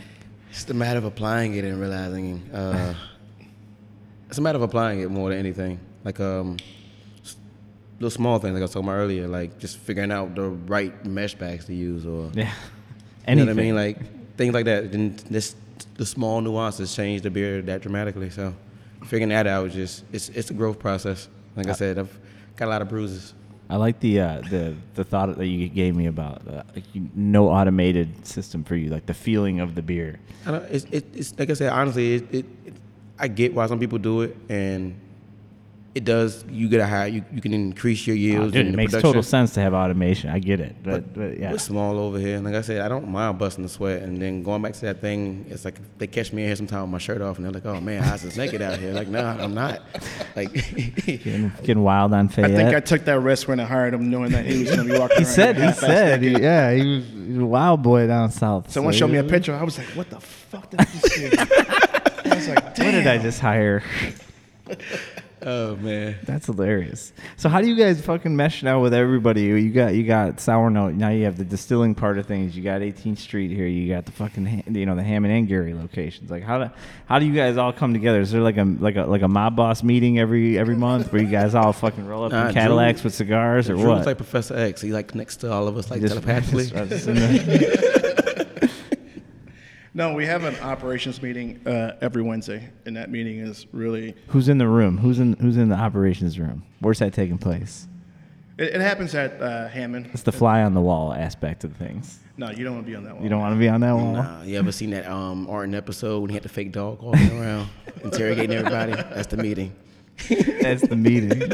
it's it's an open forum meeting. It's it's a no nonsense, no BS meeting. I think uh, it's the one thing that uh, I look for everybody to, is to be transparent because we all make mistakes, um, and sometimes we beat each other up. But it's it's a way for us to really connect on what's going on in, in all the operations because it is really uh, it's more than I can handle on any given day. It really is. It's a lot of shit. Um, so I really need the, the, the key players. You know, I, I always say the key makers um, to really execute their jobs and uh, and execute them well because again, for the amount of time that I brew, I probably brew, you know, twice a month or once a month at that. And but for the most part, I'm running operations, make sure everyone's getting paid, make sure that everyone has money for grain, make sure everyone has money for hops. You know, looking at you know facilities. You know, we own three buildings, and that's a lot of maintenance we have to look at. You know, dealing with you know lawyers and bankers and just people who uh, want access, and so it's a lot to deal with. So I, I expect you know the individuals in their operations to run the operations. My job is really uh, to, to give support in any way I can, and still be a mentor. You know, um, we have still in my mind it's a lot of you know people who are still young in the game and who are looking for advice and looking for some guidance, and I try to be that person with sound judgment. Sometimes I fail miserably at it. Um, and I was thinking about this yesterday. I said, uh, uh, someone uh, said, Your job's got to be the hardest job in the world. And I said, Yeah. And they said, You're also an asshole to work for. And I said, Not in particularly. I go, There's certain things that the way I was raised in the industry, it was like, it's, it is what it is. And this is the way you have to do things. Um, and am I, am I wrong sometimes? Yes, I am. But when I'm right, I'm going to tell you I'm right. so stand up, you know, stand up. But I also want I also want my team to be the same way. If they're right, they have to be right. Mm-hmm. I mean, I want them to stand up for that. When they're wrong, it's like, hey, tell me you're wrong and let's fix this because no one has time. No one has time for games. I mean, this is this is people's livelihoods. This is a lot of money on the line. It's a lot of expectations, and so in that meeting, we really just lay it on the table, and it's no nonsense. And we walk away sometimes bruised and scarred. Gets a little raw in there. Oh yeah, yeah. But it's it's family. Yeah, you have to do that sometimes. If you don't do that, then you, you'll you'll die. You'll well, if you can't if you can't be transparent with each other mm-hmm. in, in your own house, then what else cancer is there? at that point? It's yeah. just now. that It's at some point you you saw those qualities in Oz. Then I take it. Like, yeah. Absolutely. I mean, like again, we had our bumps in the beginning but I can tell you one thing about Oz. Oz is one of those persons that, one of those people that is, he's a visionary, and he reminds, I mean, like I look at him, and I see myself in the beginning, like holy cow, he's like, these are some exact tendencies that I had, but he can execute those things in his operation because it's technically just him. You know what I mean? And he doesn't have to ask me for anything. And I told him a long time ago, as long as you're making the beer that you want to make and you're happy with the beer that you want to make, but you don't have to ask for permission. And um, but he has a strong sense of looking at him. Is he saying this is true? No, that is, like, that's, that's, part of the scary part. That's why he's so scared. yeah. But he has the aptitude to get the the knowledge. Uh, in the beginning, I didn't. I mean, he has a lot broader base of connections. In the beginning, I had, you know, a handful of people I could rely on. He's got states he can rely on. You do. He's it, got sounds, states. it really does. It sounds like you got states. It really does. You know, From our conversation, it sounds like you got states. He's got that that that big old juice. He's like got that reach. He knows he, he, knows more people than I know. He's getting introverted all of a sudden. He's like, no, no. He like, I'm gonna call Wakefield and ask him a question. I'm like, who? who's who's that? Just, just some guy. Yeah, so Indiana Weiss is coming out. some, some, of that haterade uh, North Edition. I just read Drew's the bottle that Drew's drinking out of. Is everything bagel? Everything bagel. Tell me more. So um, that's um, one of those I say wild ales as well. Um, that's one of those things that I would love to take credit for. it kind of existed before I did. Um, that's the uh, beer. That one was uh, isolated by the old pastry chef that had the uh, Strand. Well, yeah, we had a pastry chef who um, we did this. Um, she had a culture for a sourdough uh, sourdough bread going, and um, we hired, hired a consultant, um, a former Jester King brewer, Colin, and we were trying to really just get the culture we wanted, just get it right.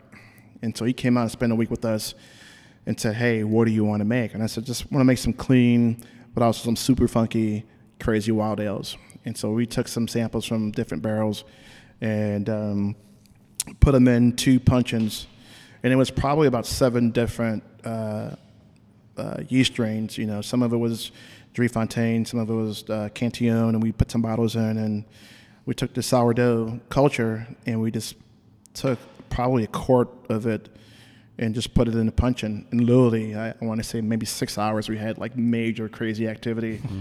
and um, and so we we banked that. We sent it off to Wyeast, and we banked that culture, and, and that's what basically we're thinking of a name to come up with with all these different different strains of yeast, and we came up with everything bagel. Everything. And that was actually one of the first bottle conditioned beers that we did. Um, then the farmhouse was second. So Farmhouse? No. Yeah. no, it was actually Cherry uh, Cherry Dreams. Dreams. Yeah, right. So what's the intrigue of the bottle condition? I mean, what, what's what draws you to that method? I- I- Personally, it just dries the beer out a little bit more. And I, for me, with drier beers, it just causes me to want to drink more of it and get more of. It makes me want to dive in more. With those things that are a lot more, Complex. no, more of those beers that are like a little bit more receiving, that are easier to receive. I'm not as enticed to come back for a second drink because it's like, okay, I can pick this apart easily. Whereas like with the everything bagel and that farmhouse, they're so complex to the point that I want to come back and figure out is there something I'm missing, or should I smell this again in five more minutes, like we talked about earlier? When it, the smell develops and things like that, it, those beers, they make me want to dive in more. Is it is it hard to drink for fun now? Is it like you're always just constantly analyzing? Yes. Like just analyzing everything. He does it more to himself than I do. I, I used to analyze everything. Um, now Rich does. Um, and speaking of the farmhouse, we bottled that beer in seven, 17, I think. 17. 17. And when we first tried it, like five months later, and I was like, "Oh, this is okay. This is that's a farmhouse." And then we tried it last week. I was like, "Holy shit!" I remember good, we um, we thought it was hitting uh, not this year Huna, but the Huna before that because we took it down Down, for that. took down the Huna, yeah. But now it's like it's one of those beers. I told Oz, I'm I can drink this every day, and It was killer. It's uh, it, it it developed over time. I think the yeast has done an amazing job in the bottle, um, and I'm glad we're, we're drinking it now versus drinking it at 17 when it was still like eh, I don't know about this beer. Um, and actually, me and Rich were talking about it because we actually over primed it and over carbed it, but uh, And we put it on the floor. yeah, you guys did. But it, it, it's a fun beer, and I, I want to see us do more of those in you know on a small scale because they're fun, and to see that beer evolve is it's pretty something. It's something pretty special. What do you guys do do with these like uh your your bottles like this? Do you guys do like small releases for them, or is it just quiet? Like, hey, it's just in the cooler all of a sudden one day. You can buy it if you're in here. They've hit social media a few times on some other things. Um, these technically have been in the cooler. The majority have been in the cooler from the time we've opened the uh, tasting room, but there's been a certain post about them. Maybe we probably should put more of them out there, just showcasing like them we a talked more. I- about. I don't It's not. It's not usually. it, it's not the thing that's going to drive a bunch of nerds in here to come get it. But once they have it, they'll be like, "Oh, okay, I get this. I see what this is." It was one of those hard things when we first opened up the tasting room, having to, and this is, I sat in the tasting room for a while, having to explain to people that it's not a sour beer. That is farmhouse. And what's going on with it is going to be dry. It's not going to be one of those things that are like, for me, I, I think what really got me more into it, I think if we uh, were sitting down and trying them with different foods, would probably pull people in a little more. Whereas to just like just trying them blind and then having to come behind and and I gotta think about it. Well, how can I? I want to word it like this. You know how you go to a movie, somebody taking this movie is like amazing, and then you watch it and it's like I had this expectation for it, so now I'm kind of let down. Yeah, so, people people fuck people up in beer all the time. Yeah. Like, dude, you're about to fucking get your mind blown with this one, mm-hmm. and then it's like, So they hear sour and they're like, "Oh, I'm gonna get a sour," and they come down here and they're like, "Oh, it's, it's, it's a farmhouse." so, but the, the the problem is that some people have farmhouse on their label and it is sour, and then Right. you're like, oh shit, this is this is what a sour is now. What's you I think that mix up. It's, that's goes back to that mix up again. We were talking about earlier, as far as like, and I, grew up in that area where, and I think I had to thank the guy, Mr. Miles. We were, I was giving a. I want a picture of Mr. Mines. I feel like Mr. Mines is like a, he sounds like a mythical creature at this point. he probably is by now. He's Um, off in the ether somewhere. just those basic beers. Like I think if people learn how to get on that, then you still gonna like, like I say, I appreciate a pastry stout. Some people frown at me for it, but I mean like Yeah. I- I, I- got no problem with the trends. I got no problem with them personally. It they, makes me. Think they're wonderful. They have a good time with them. I just I don't like some of the stuff they spawn, like socially and Right. in, in, in, What do you mean by that? in, the, in, in the world of it. You know, I wish people were a little bit having more fun with it, not so. Angry all the time about it and you know, Right. this and that. Well, that's you a whole different conversation. Yeah, no, I told them I was like, we could do two hours on just the the culture and the industry and the secondary and the trade and the it's crazy. Well, I think that's the, this the thing that used to be fun. Uh, I think that's the thing that uh, we talk about this literally. I want to say every day, and it's it's we know what's fun to us, and as brewers and as owners, but you do have that subset, and it just it used to make me angry when you had people just bash other people about something or uh, just tell malicious lies about people that you they don't even know your business when it comes to beer. Yep. But It's they've hard, heard it yeah. from one person and one person said this and one person said that. I think in the industry right now, me personally, I think the industry is is just it's sick. It's I mean, it's it's sick. Meaning like it's it's physically sick with the amount of poison that gets spread between one beer to the next beer, and it's it's it, it becomes not enjoyable in some senses.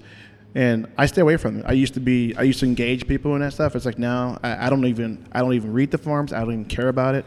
I, I do what I do to still enjoy and have fun. I think there are a lot of people um, who still enjoy and have fun, but there are a lot of people who just take the wind out of you, and just they're they're making the industry sick in so many ways. It's a competition Uh, now. it- It's a it's it's a competition almost. thing. It It's used like to be this kind of like camaraderie of like like man, we're all in this together. no, I still think And it it's is. still there. I still think like it is regional with, now. I still think it versus- is with a lot of a lot of people. But I, I, I, even- I just more the consumer base. yeah, I think the Consumers- consumers definitely uh, You're changed not- so many you guys are not allowed to address the consumer. All No, right, no. you just keep making those beers. I'm still, I'm, I'm, I'm still one of them. Yeah, we still, you, yeah, we still buy beer. We still buy beer, and we have to. Yeah, I was you, talking I'll- to I was talking to some bottle shop owners the other day, like in, the, in you know in the suburbs, and they they were kind of they were breaking down kind of like it's harder to keep people in for drafts as much uh, to Mm. sit down at the bar and drink some beers because it's not like a tangible thing that you can put online or flex with as much Right. or or sell or have some sort of a monetary value to it or you know it's it's wild. It has to be something new. It kind of reminds me of like how they approach the music industry now. You can't you like how it used to take two years to make an album and it'd be appreciated. Now, if it's not the hottest music, it might not be the Yeah. most No trap beat, no care. exactly. Yeah. So that's kind of how it is with like this beer thing right now. Like if it's not, we talking about this recently, uh, looking at the ratings on beers, where a few years ago, Dark Lord was still rated as a top five beer, and then soy now, sauce now. That's that's the Yeah, your that's- common reference now. Soy sauce. And it's just look I look at how even um these Du- Duvel and things like that used to be like ranked really high, and now you look at the top rankings, the top twenty five, they're all one off beers or like they're beers that you only see that come out. Or Bourbon County Oh, yeah. variants. once a year variant, once every five year variant. Got that prop, man. Uh, got that prop. yeah. Well, you just got to go. Except and for appreciate that. 2016, fuck that beer. No, just- just got to appreciate the beers you you know you want to drink, and, and and frequent those places that you, you want to drink them at. I mean, I'm going to support, you know, my local bars, my local restaurants, as long as they're supporting me and supporting the beers that we're making. That's where you're going to find me drinking. You know, you're not going to find me drinking in the, in, the, in the bottle share in the basement. Those days are kind of over for me. Um, but no again, more like, bottle shares. No, you know, no- just like I said, I, I I appreciate a good you know pastry stout every now and then, but I'm, I want to get out and support the people who are buying our beers and and supporting us. You know, Bottle shares have gotten weird too. Bottle Even- shares are so weird now. Yeah, and like that. So the thing we started doing before I came up here, we would like literally, you have to submit your bottle two days in advance. That's fucked up. No, But- not that. Just this is so. No, I'm saying how- that's what it used oh. to be like. Oh yeah. yeah, but it's uh, and now now it's like it's completely different. Yeah, we submitted our bottles and we removed labels, so that way nobody had the hype on the beer. Oh, see, that's that's a good idea. Mm, right it's a blind That's the shit right there. So like that way, people weren't like having to come to this bottle share. I'm like, oh man, well I'm gonna hold back on this one. I'm gonna give this bottle. It's Yeah. just like we all just came to have a good time, and then we rated beers. You rate you rate a beer more fairly without a label. It's crazy now because now you're just looking. You're like, well, who brought what? What do they got? Yep. What's in that? What's in you know? What's in that? We we at the the bottle shop I'm at. We put the tables up and we Mhm. you know you bucket. Everything goes in an ice bucket, but you can scan the bucket. And be like, mm, I'm gonna hang out this table. Yeah, you know, got that one guy. Oh, mm, he yeah. brought that sour No, Let's go over to the 18th Street table. Yeah, you sure can. I'm like, I'm like, man, I'm gonna hold back on this uh, this prop because somebody a bunch Mhm. of dog shit in this bucket. Like I'm. you know, It's just beer. You drink it, you pee it out. You know, Yeah. like, it's, Yeah, it's it's meant to be like a that. good time. Remember, it was fun. At, no, it's it's still fun. Don't get me wrong. I, I this sounds cynical. It's like that loud minority type thing. You know, it's like the same thing with the politics nowadays. It's like you, you get these thoughts from the mainstream because it's it's what's publicized or what you see. It's it's clogging up your news feed, whatever it is. If you're looking at social media, so you're seeing this, so you think your your brain tells you this is the majority. Once you get in that bottle shop or in that tap room or in that, you know, you you and you're physically with people and your phone's in your pocket, not in your face. You're Right. like, okay, this this is still fun. This is still cool. You know. I get to look at it from two ends from it still, and talking with uh, Eric Tranowski over at Cycle about this, he's like, "Bro, you're like an anomaly for brewers," and I was like, "What do you mean?" He was like, "One, he said when we go out, he said we all drink champagne beers. You drinking stouts. They drink the sours." champagne of beers, is what you're talking about. I didn't want to go that route, but they drink that. Yes, yep. So um, that route, he was like, and then at the same time, he's like, you are still standing in line for beer, and at the same time, like you're producing it. He said, so therefore, like you get to see more than one thing. So But you still nerd out? You still go I away? was, I still nerd. Where's yeah. the la- what's the last line, Um, line you sat in? last line I sat in? Uh, we went Some out. barrel aged German chocolate. Actually, uh, it wasn't even cupcake? a line. Uh, actually, act- that was the uh, I was in line to get into the Rad Beer Fest, and the one thing I kept hearing from people is, "Oh, you know Ryan, why don't you just cut the line?" Like, no, I want to be regular. I want to stand in line with they are. Like, but um, actual real line I last stood in, I say probably was either the second Henna batch release. No, it was toppling a lion, uh, toppling Goliath assassin last year. Okay. So not this past assassin, the one last Yeah, year. one last Okay. year. I see. So Yeah, Drew gave me the he, he gave me a story. He was the 18th episode, and that totally was random too. The 18th Street being the 18th episode of the show. Uh, Drew gave me the story that I've used for the last year uh, talking to people because he talked about uh, about going to festivals and working festivals and showing up at festivals and be just like fucking looking around like who the fuck has a pilsner? Who's got who's got a lager on draft or like hidden in a jockey box somewhere? And that is a story that I've used so many times, and every brewer, almost to a man, has like the same thought thought process. And, know? and now you go to a fest, and now any brewer's table, I'd say probably 80% of a brewer's table, they got a pills hiding under the table, or someone's bringing Yeah, a pills to, to a festival. So at Stoutfest at Goose Island, I went over. I went over to talk to uh, Steve Miller and Brandon Banbury over at Hailstorm. Popped open their jockey box, bunch of pilsners and Chesky Temi in there, dark dark lagers. Yep. Some, like yeah, that, that's that's what's going on at these festivals behind behind the scene. it's going to be farmhouse pretty soon. oh yeah, You think so? I'm just kidding.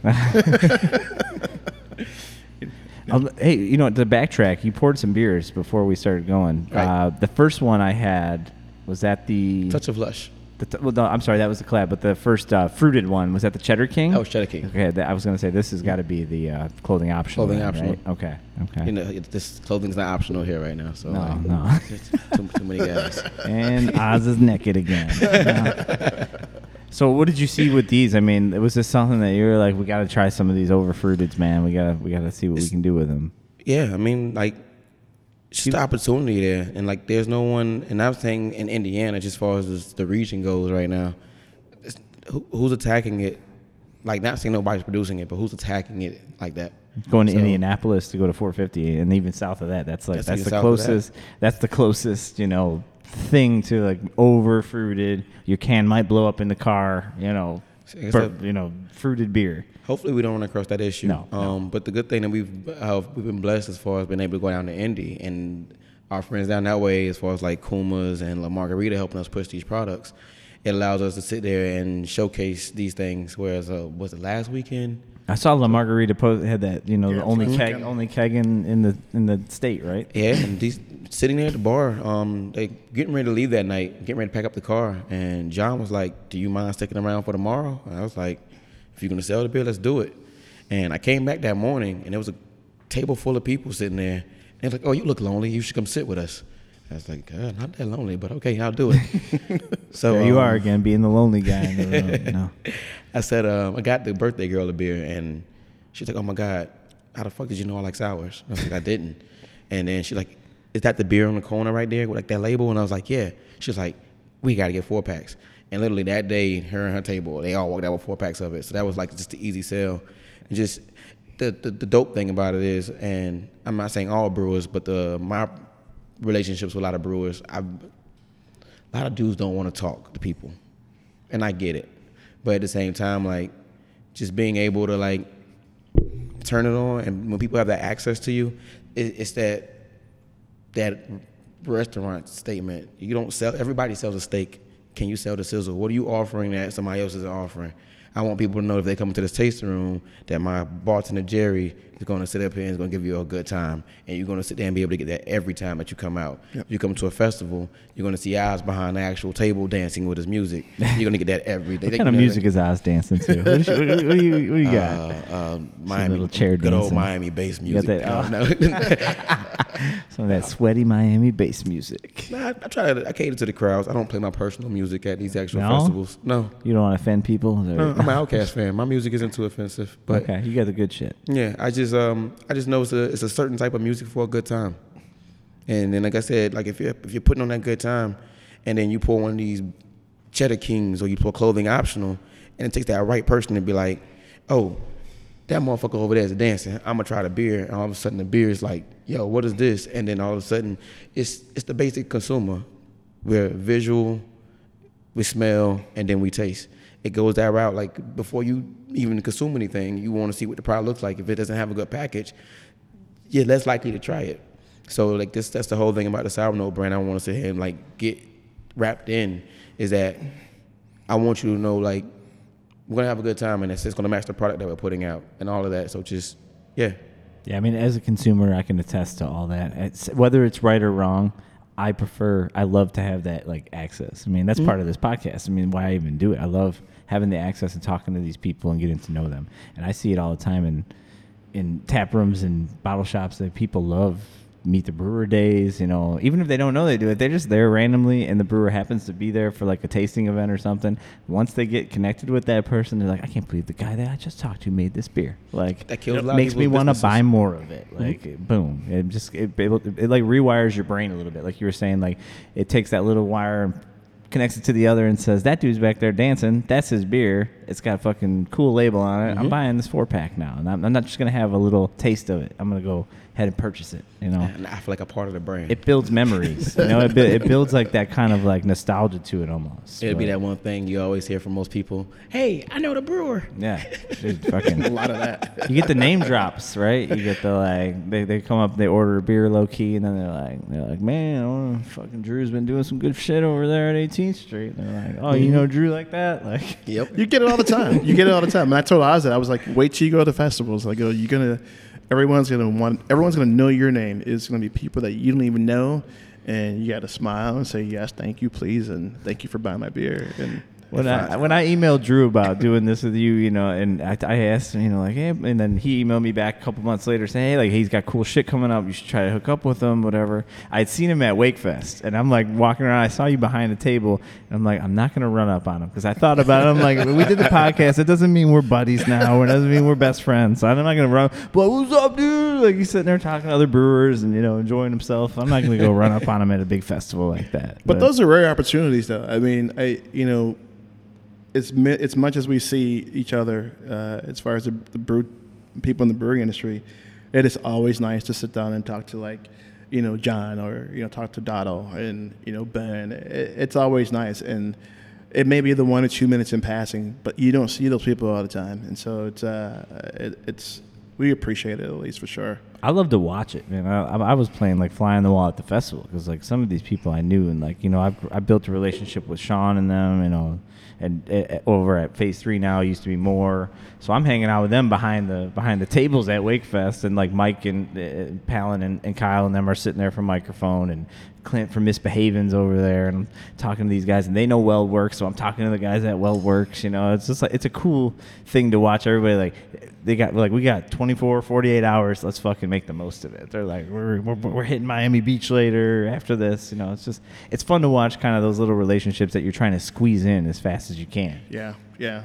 I mean, they're they're. I, I think for me, they're they're long lasting relationships. I mean, I appreciate it more now, um, and you know, it's always nice to pick up a phone when you have a question to, you know, the folks in the industry that care about you. It's it, it's it's nice to see that. And you can't get to everybody. Um, I was in New York uh, a couple months back, and I just said, "Hey, I'm in New York. Let's hang out." And half the people I wanted to hang out with, I just couldn't get get get to them because it was you know you're stuck in either one brewery or the next brewery. But uh, it's nice to to chat it up when you can with people. So like for you, when you go when you go to like Tampa Beer Week, it's this fucking you're celebrity down there, I'd imagine, right? Everybody's like, I was in town this weekend, dude. you Man, know? yeah, it's always. I haven't seen my grandmother in two years. she was like, "Oh, you want to She come to the beer fest? Nah, my grandmother cusses me out, but still to this day, she's like, "You want to bring your little funky ass down here? You want to do all this beer, but you don't want to see me?" It's like, "Yo, chill, Grams." I get it, but So busy.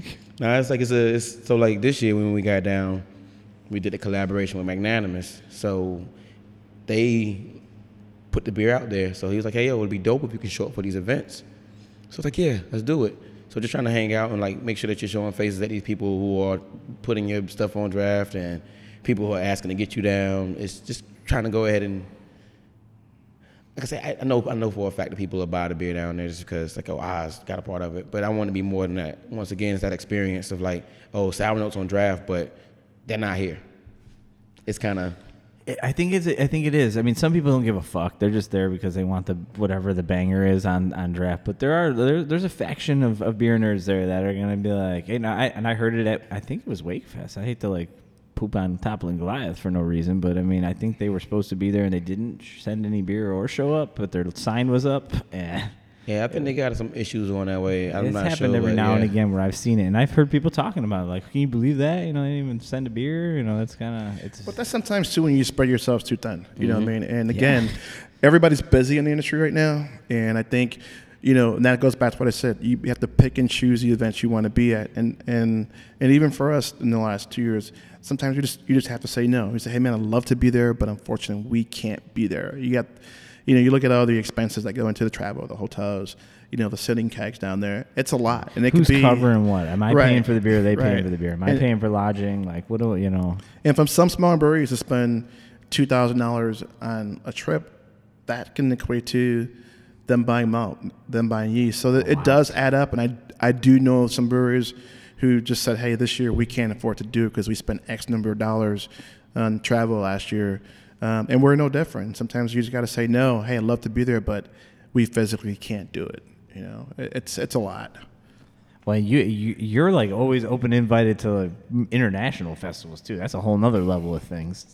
Yeah, It's one thing to be around the country, you know, and doing these. I, I know. I, I think for international stuff, I, you know, we do a lot of stuff with Mikkeller, and um, that's really um, has opened up a lot of doors for us to sell beer internationally. Um, but again, I pick and choose those fests based on relationship, based on how my beer is going to be received, and and um, and does that market make sense for us to go out to that market? Um, Not just something to do to do it because No. oh look, I have my beer on sale here. Like, No, I, I gotta. I still gotta explain those expenses, you know, and and and say, hey, you know, that's a five thousand dollar trip. Does that make sense? I mean, wh- what is I gonna gain 18th Street or Sour Note from doing that event? So, um, you know, it's again, you got to pick and choose your battles, and there's a lot of battles. Dude, why are you so corporate, Drew? What's up, man? You're so corporate. Man, I, you know, this this thing is growing into How something. dare you crazy. build a, a good business? How dare you be successful? I'm still That's, uh, learning. It's unacceptable to be successful nowadays. I uh, my I, I got a six year old and and uh, you know when I was a kid I skateboarded. You know as I, I like I was a teenager skateboarded all the time. We, we had a local skate shop and. Uh, my son said he wanted a skateboard. I was like, his, you know, it was the first thing. He's like, I'm getting done with kindergarten. You know, got kindergarten celebration. We- We're gonna get you a gift. He's like, I want a skateboard. So I take him to the place I grew up. You know, local family-owned skate shop, been around for twenty some odd years. You know, plus, plus maybe even longer than that. And the same dude that sold me my skateboard was was in there. You That's know, pretty and neat. he's he's doing, and, and he, t- he looked at me and he's like, you know what the thing is? He's like, uh, you're damned if you do, if you're damned if you don't. Now, so if you get too if you get too successful, then you're a sellout. if you're not successful enough, you're poor as fuck. I'm like, you know what? That applies to what I what I uh, am into with the beer industry. It's like you don't want to get too successful. You don't want to be uh, judged at that point. hmm That's how it goes too. It's I've seen it a few times in this industry so far. Oh yeah. Shit, oh, you work for Cigar City. Yeah, oh, he sold out. Oh, he did y'all dirty. It was like, sh- sh- y'all should have seen what he did for us. I was cool. Oh, we got- Like, Or not even that. It's like when you grow to a, a point where people think you forgot about them. It's like, oh, you've grown. You forgot about us. It's like, mm-hmm. no, man. I'm I'm, I'm trying to run a, a sustainable business. I haven't forgotten about you, and I hate that. It's like, you know, I, I used to get that a lot, and and it's like now I'm like, if you want to walk in my shoes for a day, you're more than welcome to do that. But uh, at the end of the day, would you rather have me be responsible to this business or just sit in the basement and hang out and do bottle shares? And you People don't wanna hear that, Yeah, they People- don't. they They, don't don't. And it's that. it's a sad fact of the industry. is They don't want to hear that. They still think you should be the same Drew Fox that you were in 2013, and it's just it, it, unfortunately, uh, I am still the same Drew Fox, but unfortunately, I still have a fiduciary responsibility to this company. You Get a lot of uh, lives, kind of. I mean, I hate to be dramatic about it, but there's a lot of lives in your guys' hands. So there's a lot of livelihoods, I guess. Not 50 lives, but like a lot of livelihoods. 50 plus employees that we're responsible for, Damn, so a it's lot a of lot. employees. So Comparatively speaking to the other 77 episodes of this show, it's like not many of them can say more than 10, 20 employees. Under, you know. at Thursdays, I wish it was just 10 of us. yeah, yeah. It's a, it's simpler time type thing. That's one thing Uh, I'm not jealous of. I said, mm, mm, He'll tell mm. you, I said, well, I do You just not. make sure that beer's in the tanks. a Oz. That's- just make sure that beer's in the tanks, comes out of the tanks, then we can taste it. I That's it. too many personalities to manage. That's like a, that's birth control for me. so much birth control. Oh yeah, All right, I got it right. Yes. Thanks, Drew. You got it. take it easy. All right, Oz, back to you. Now you you're, you're back in the in, in In the the focus hot here. seat, So, so what was what was the first like first like run of your beer when you were here? You were kind of like, Um, how'd that feel? Were you just like, I was learning. I was Nervous? Training. I was really nervous. I was training on Uh, so Rich would still be down this way, jumping back and forth, teaching me how to work the system. And whenever I had downtime, instead of me just hanging around and twiddling my thumbs, I would jump back and forth between buildings and help out. Um, and then one day it was just like, "Oh, you got it by yourself," and I was like, "Oh shit, I don't know what to do." ripping the I knew- band-aid off on you? knew what to do, but I knew like I already Drew told me how I was gonna go when I got up here, read, and it's gonna be on you basically to figure it out. It's gonna be a lot of trial and error, and I've had I had some hiccups, but it was uh, I mean it's, it's, it's expected, but What do you mean when you say hiccups? Just beer you didn't like? Uh, I've only technically uh, as of right now dumped four beers in my two years of brewing. Four, and one of them I wasn't paying attention and pushed lactobacillus into the wrong tank. Oh shit! so it's one of those moments like I was up here, I was young, I got that bartender mindset still. Like it's my last hour of work, I can rush out of here now. Get And- the shit over with. Let's Yeah. go. So it's that one of the things I've had to adjust to, where I can't just rush through things and keep my bartender mindset, like staying out till five o'clock in the morning, stuff Mm-hmm. like that. Whereas to now I'm at work more so around that time. Uh, time I'm be getting home, I'm now starting work. That's that's a new thing, right? Yeah. So what's what size would the system be here? Um, It's- our a kettle is ten. If you uh, catch me just trying to max some stuff out, sometimes I'll push it to eleven. Like if I'm filling a foeder. Um, but I got t- t- two 10 barrel uh, fermenters and four uh, four. Can't even get the number out right now. and four sevens. four sevens. Yes. Okay. And then uh, you, got foeders back there too. I do have a foeder. The foeder is 17 barrels. Because there's one damn. foeder, there's six puncheons, and currently right now, as far as new projects with wild uh, fermentation, uh, I think I got like a good 10 barrels filled of that right now. oh shit. So it's gonna take some time for me to develop it all, but we'll get there. So what's coming? I mean, Um, I'm focusing more a little bit more on like as far as things I can get out now. More Yeah. these heavily fruited Berliners, not even so much even so much heavily fruited. Just want to focus on its flavors, but at the same time, could you still taste the beer sheet in those heavily fruited with some C's. You got to get it a little Yeah. thick with some th- C's in there, otherwise people don't want to buy it. Exactly. so just trying to figure out a way to bridge the gap between um, the two people, the the the the left and the right right now. Yeah, the the the two fruited ones were awesome. I mean, great. The that collab though, the touch of lush, that's awesome. That's good. You got to be happy with that I'm, one, right? I'm, I'm happy. Um, that's one of those things when I was talking with Drew. I'm like, hey, we should do pink guava. He was like, I don't like guava. And I was like, yeah, I'm from Tampa. We love guava. fucking guava'd out. But uh, yeah, we got to we I went guava in there. It's one of those things I, I snuck in, and he was like, "What's in this?" I'm like, "Guava." Like, sh- wow, wow. Sometimes I get weird with passion fruit. I think personally, but guava, I love. I love. And I try to tell people like if if you don't know the difference, they're hard to pick apart. Mm-hmm. But I prefer guava over passion fruit too. Yeah, a little bit. That's I don't know. Oh, yeah. I mean, there's nothing wrong with it. I've had plenty of beers with passion fruit that I've enjoyed, but sometimes I just think I, I prefer the ones that are that are more on the guava side or like the omit passion fruit, one or the other. If you're talking about the fruited Berliner stuff. Um, so do you have like kind of a focus down the road for like big releases or or like you know do you already have a uh, an idea down the road for like barrel blending things like that? We've done one barrel blend so far. Now it's just a matter of, like I said, just getting enough product to start blending. Uh, so I want to get that route. So that's uh, that's more in my head currently.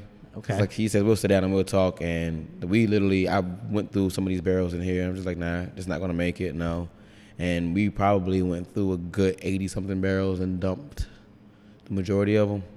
Uh, so like I said, So literally, just I'm- stuff that was already existing before you Mhm. before you took over the shop. Just Mm. kind of like yeah. it's kind of that focus thing. Like now they have a a focus down here. Like as far as somebody to sit here and know what's going on in every barrel at all time. That went that route. I think some things just kind of got lost in the mix just because Drew's on the road a lot, Rich is on the road a lot. It's kind of hard just to have those dudes sit here and try to focus on all these other products and then try to focus on another business down the road. So good old Oz came into play, and then we went over here and figured out what was going on. And then, like I said, just now I do want to get more into those actual like the everything bagels, and we did a raspberry wild blend uh, back last July, and we did 96 bottles of it. Our last bottle was just sold. The raspberry wild Raspberry wild Ooh. blend is like three different barrels. Like teasing me right now. I, I was hoping there was still one behind you right now. I'm looking over your shoulder like they even, I went up to the office and they even got rid of my bottles from the office, and I was like, "What are y'all doing?" Yeah. but yeah, that one uh like 84 pounds of raspberries in that one, and just played along small enough for the batch tartness. too. Oh Very yeah. small batch. Yeah. So, cause I really want to get more into that stuff, and that way, cause kettle sour is a little easier to pick up on all flavors, hmm um, and they're easier to. What are some of the off flavors you find in kettle sours? Uh, the average one you find, and like a lot of the nerds now beat people up for it, is THP. Uh, what does that translate to? tetrahydro. Oh man, Yeah, I thought you were talking about weed right now. no, Tetrahydrocannabinol, no, no, no, no, no, not, not THC. THC. What? That's the good stuff, but no. Um, THP, I forget the actual long term. Uh, I'll badger it right now, but THP is that. Um, what does it give like the layman? Like It's a weedy type quality. So a lot of people like the so wine people can refer to it as mouse taint. If you know that that Really? I urine need to type get more. smell. I need to get more uh, wine people in my life using words like mouse taint. I like that. Yeah, 'cause it's literally that's the term. That's but a good uh, band right there, Mouse Taint. I mean, let's go see Mouse Taint tonight. That is a good one. live at 18th Street Pub. No. The uh, what you pick up in, in a lot of craft beer drinkers call it uh, burnt Cheerios. Mm. I say Captain Crunch. Captain Crunch. Okay. It's that thing that kind of lingers, kind of interact with that pH in your body, and like if it that lingering tart wheat quality, not like a it's not it's not. It tastes like Captain Crunch to me. Sometimes I get like torch fuel almost, or like you know, like Yeah. some sort of a the kerosene, butane, something like you know that in that vein. Every now and again, Um, I don't know what that is, what causes it. I just know that sometimes it it puts me off. It's one of those things you kind of it's, it's hard to scrub out. Like I've gotten a lot of people. We have to wait for time for it to literally just find its way out of there and let the yeast do its thing. But it's common in sours. Most people that dry hop their sours are hiding are trying to hide THP. Oh, okay. Look at that little industry secret. Ding ding ding ding. Yeah.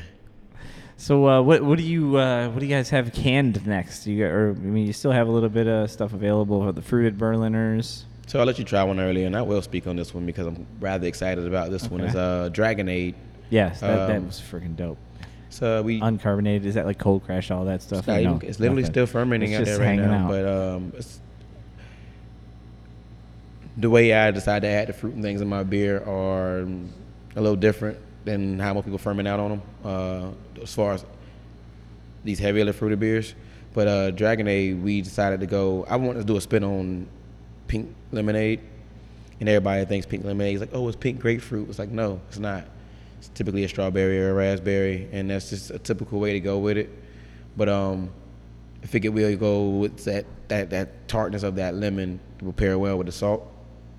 So we did a pastry style Gose, lactose sugars in it, uh, and we used just enough dragon fruit to turn it pink. It's not going to be anybody else's beers out here. It's no DFPF. It's not any of that thing like that. Why are you trying to be Um, Wakefield, dude? Hey, yeah, that's, that's exactly what would have happened. We did it like Jay that. Wake. Is you trying to be Wakefield? Like, nah. Like, I respect what he does, but I want to be the sour note. So That's right. we just did enough. I literally sat in here for hours one day, like dosing beer to figure out how much I needed to put in. Then it turned just the pink I wanted. Yep. But that's the route we're gonna Science, bro. Yeah. so we did that one. Uh, got some other things coming up heavily fruited, but um, want to make sure they come out. Uh, got that Hidden Springs collaboration that we gotta get taken care of again. Wait, what? Yeah. You got that scheduled, or you got that? That's that's already happened. Got a schedule. We got to we got to get it rescheduled. Going out there, they coming here. I went there already. I went there last year this Okay. time, and Okay. we did one called Practice. And um, I don't ask for many collaborations. I really genuinely want to have a relationship with people and like Yeah. Vibe. So what's the point? You know, to just be like, oh, I just want to put your name on this beer with our name, and then we're gonna sell a bunch of it. Like, If, it's if done correct, collabs are dope. have, but uh, they really and they are and like I've, I love to ask people about them. That's that's a very fascinating subject. Uh, we make jokes sometimes like, like the brewer just went there and like slapped a bag of grain was like collab boom done I'm out of here and then some of them it's like there's I, I think Sean has talked about uh, Burns or you know at Phase Three talked about fucking miles of emails just back and forth Yeah. going back and forth over recipes. I don't think people get that. I think people think collab. You need to be in the room. You need, you're sharing. You know, you're both brewing the beer. Like it's like the recipe is the, the thing. You know, Yeah. you want to get to, you know take some things from this. Like Bottle Logic told me they were like, we like to kind of like we, we, we do this with our yeast, and then you guys like to do this with like you use molasses or something on mm-hmm. your stout. So we want to incorporate that into this collab. Like I think that's a great way to do it. see, mine was a learning experience from Hidden Springs, just to be able to sit in their house and see how they soured things out and how that process went. It opened my eyes to come back in here and do things a little differently here. So just, I mean, I've been around those guys forever, but it was a different experience. That hidden spring shit is good. Oh yeah, Somebody brought in a peanut butter and jelly Berliner. I was like, "What the fuck?" Those dudes are killing like, it. Crazy good. It they do so the most bugged out beer. Like, um, Uh-huh. I love it. and I'm okay with it. I like when people just have some fun with it. I got no time to be shitting on people for putting crazy shit in beer. I love it. I, Yeah. I think it's fun.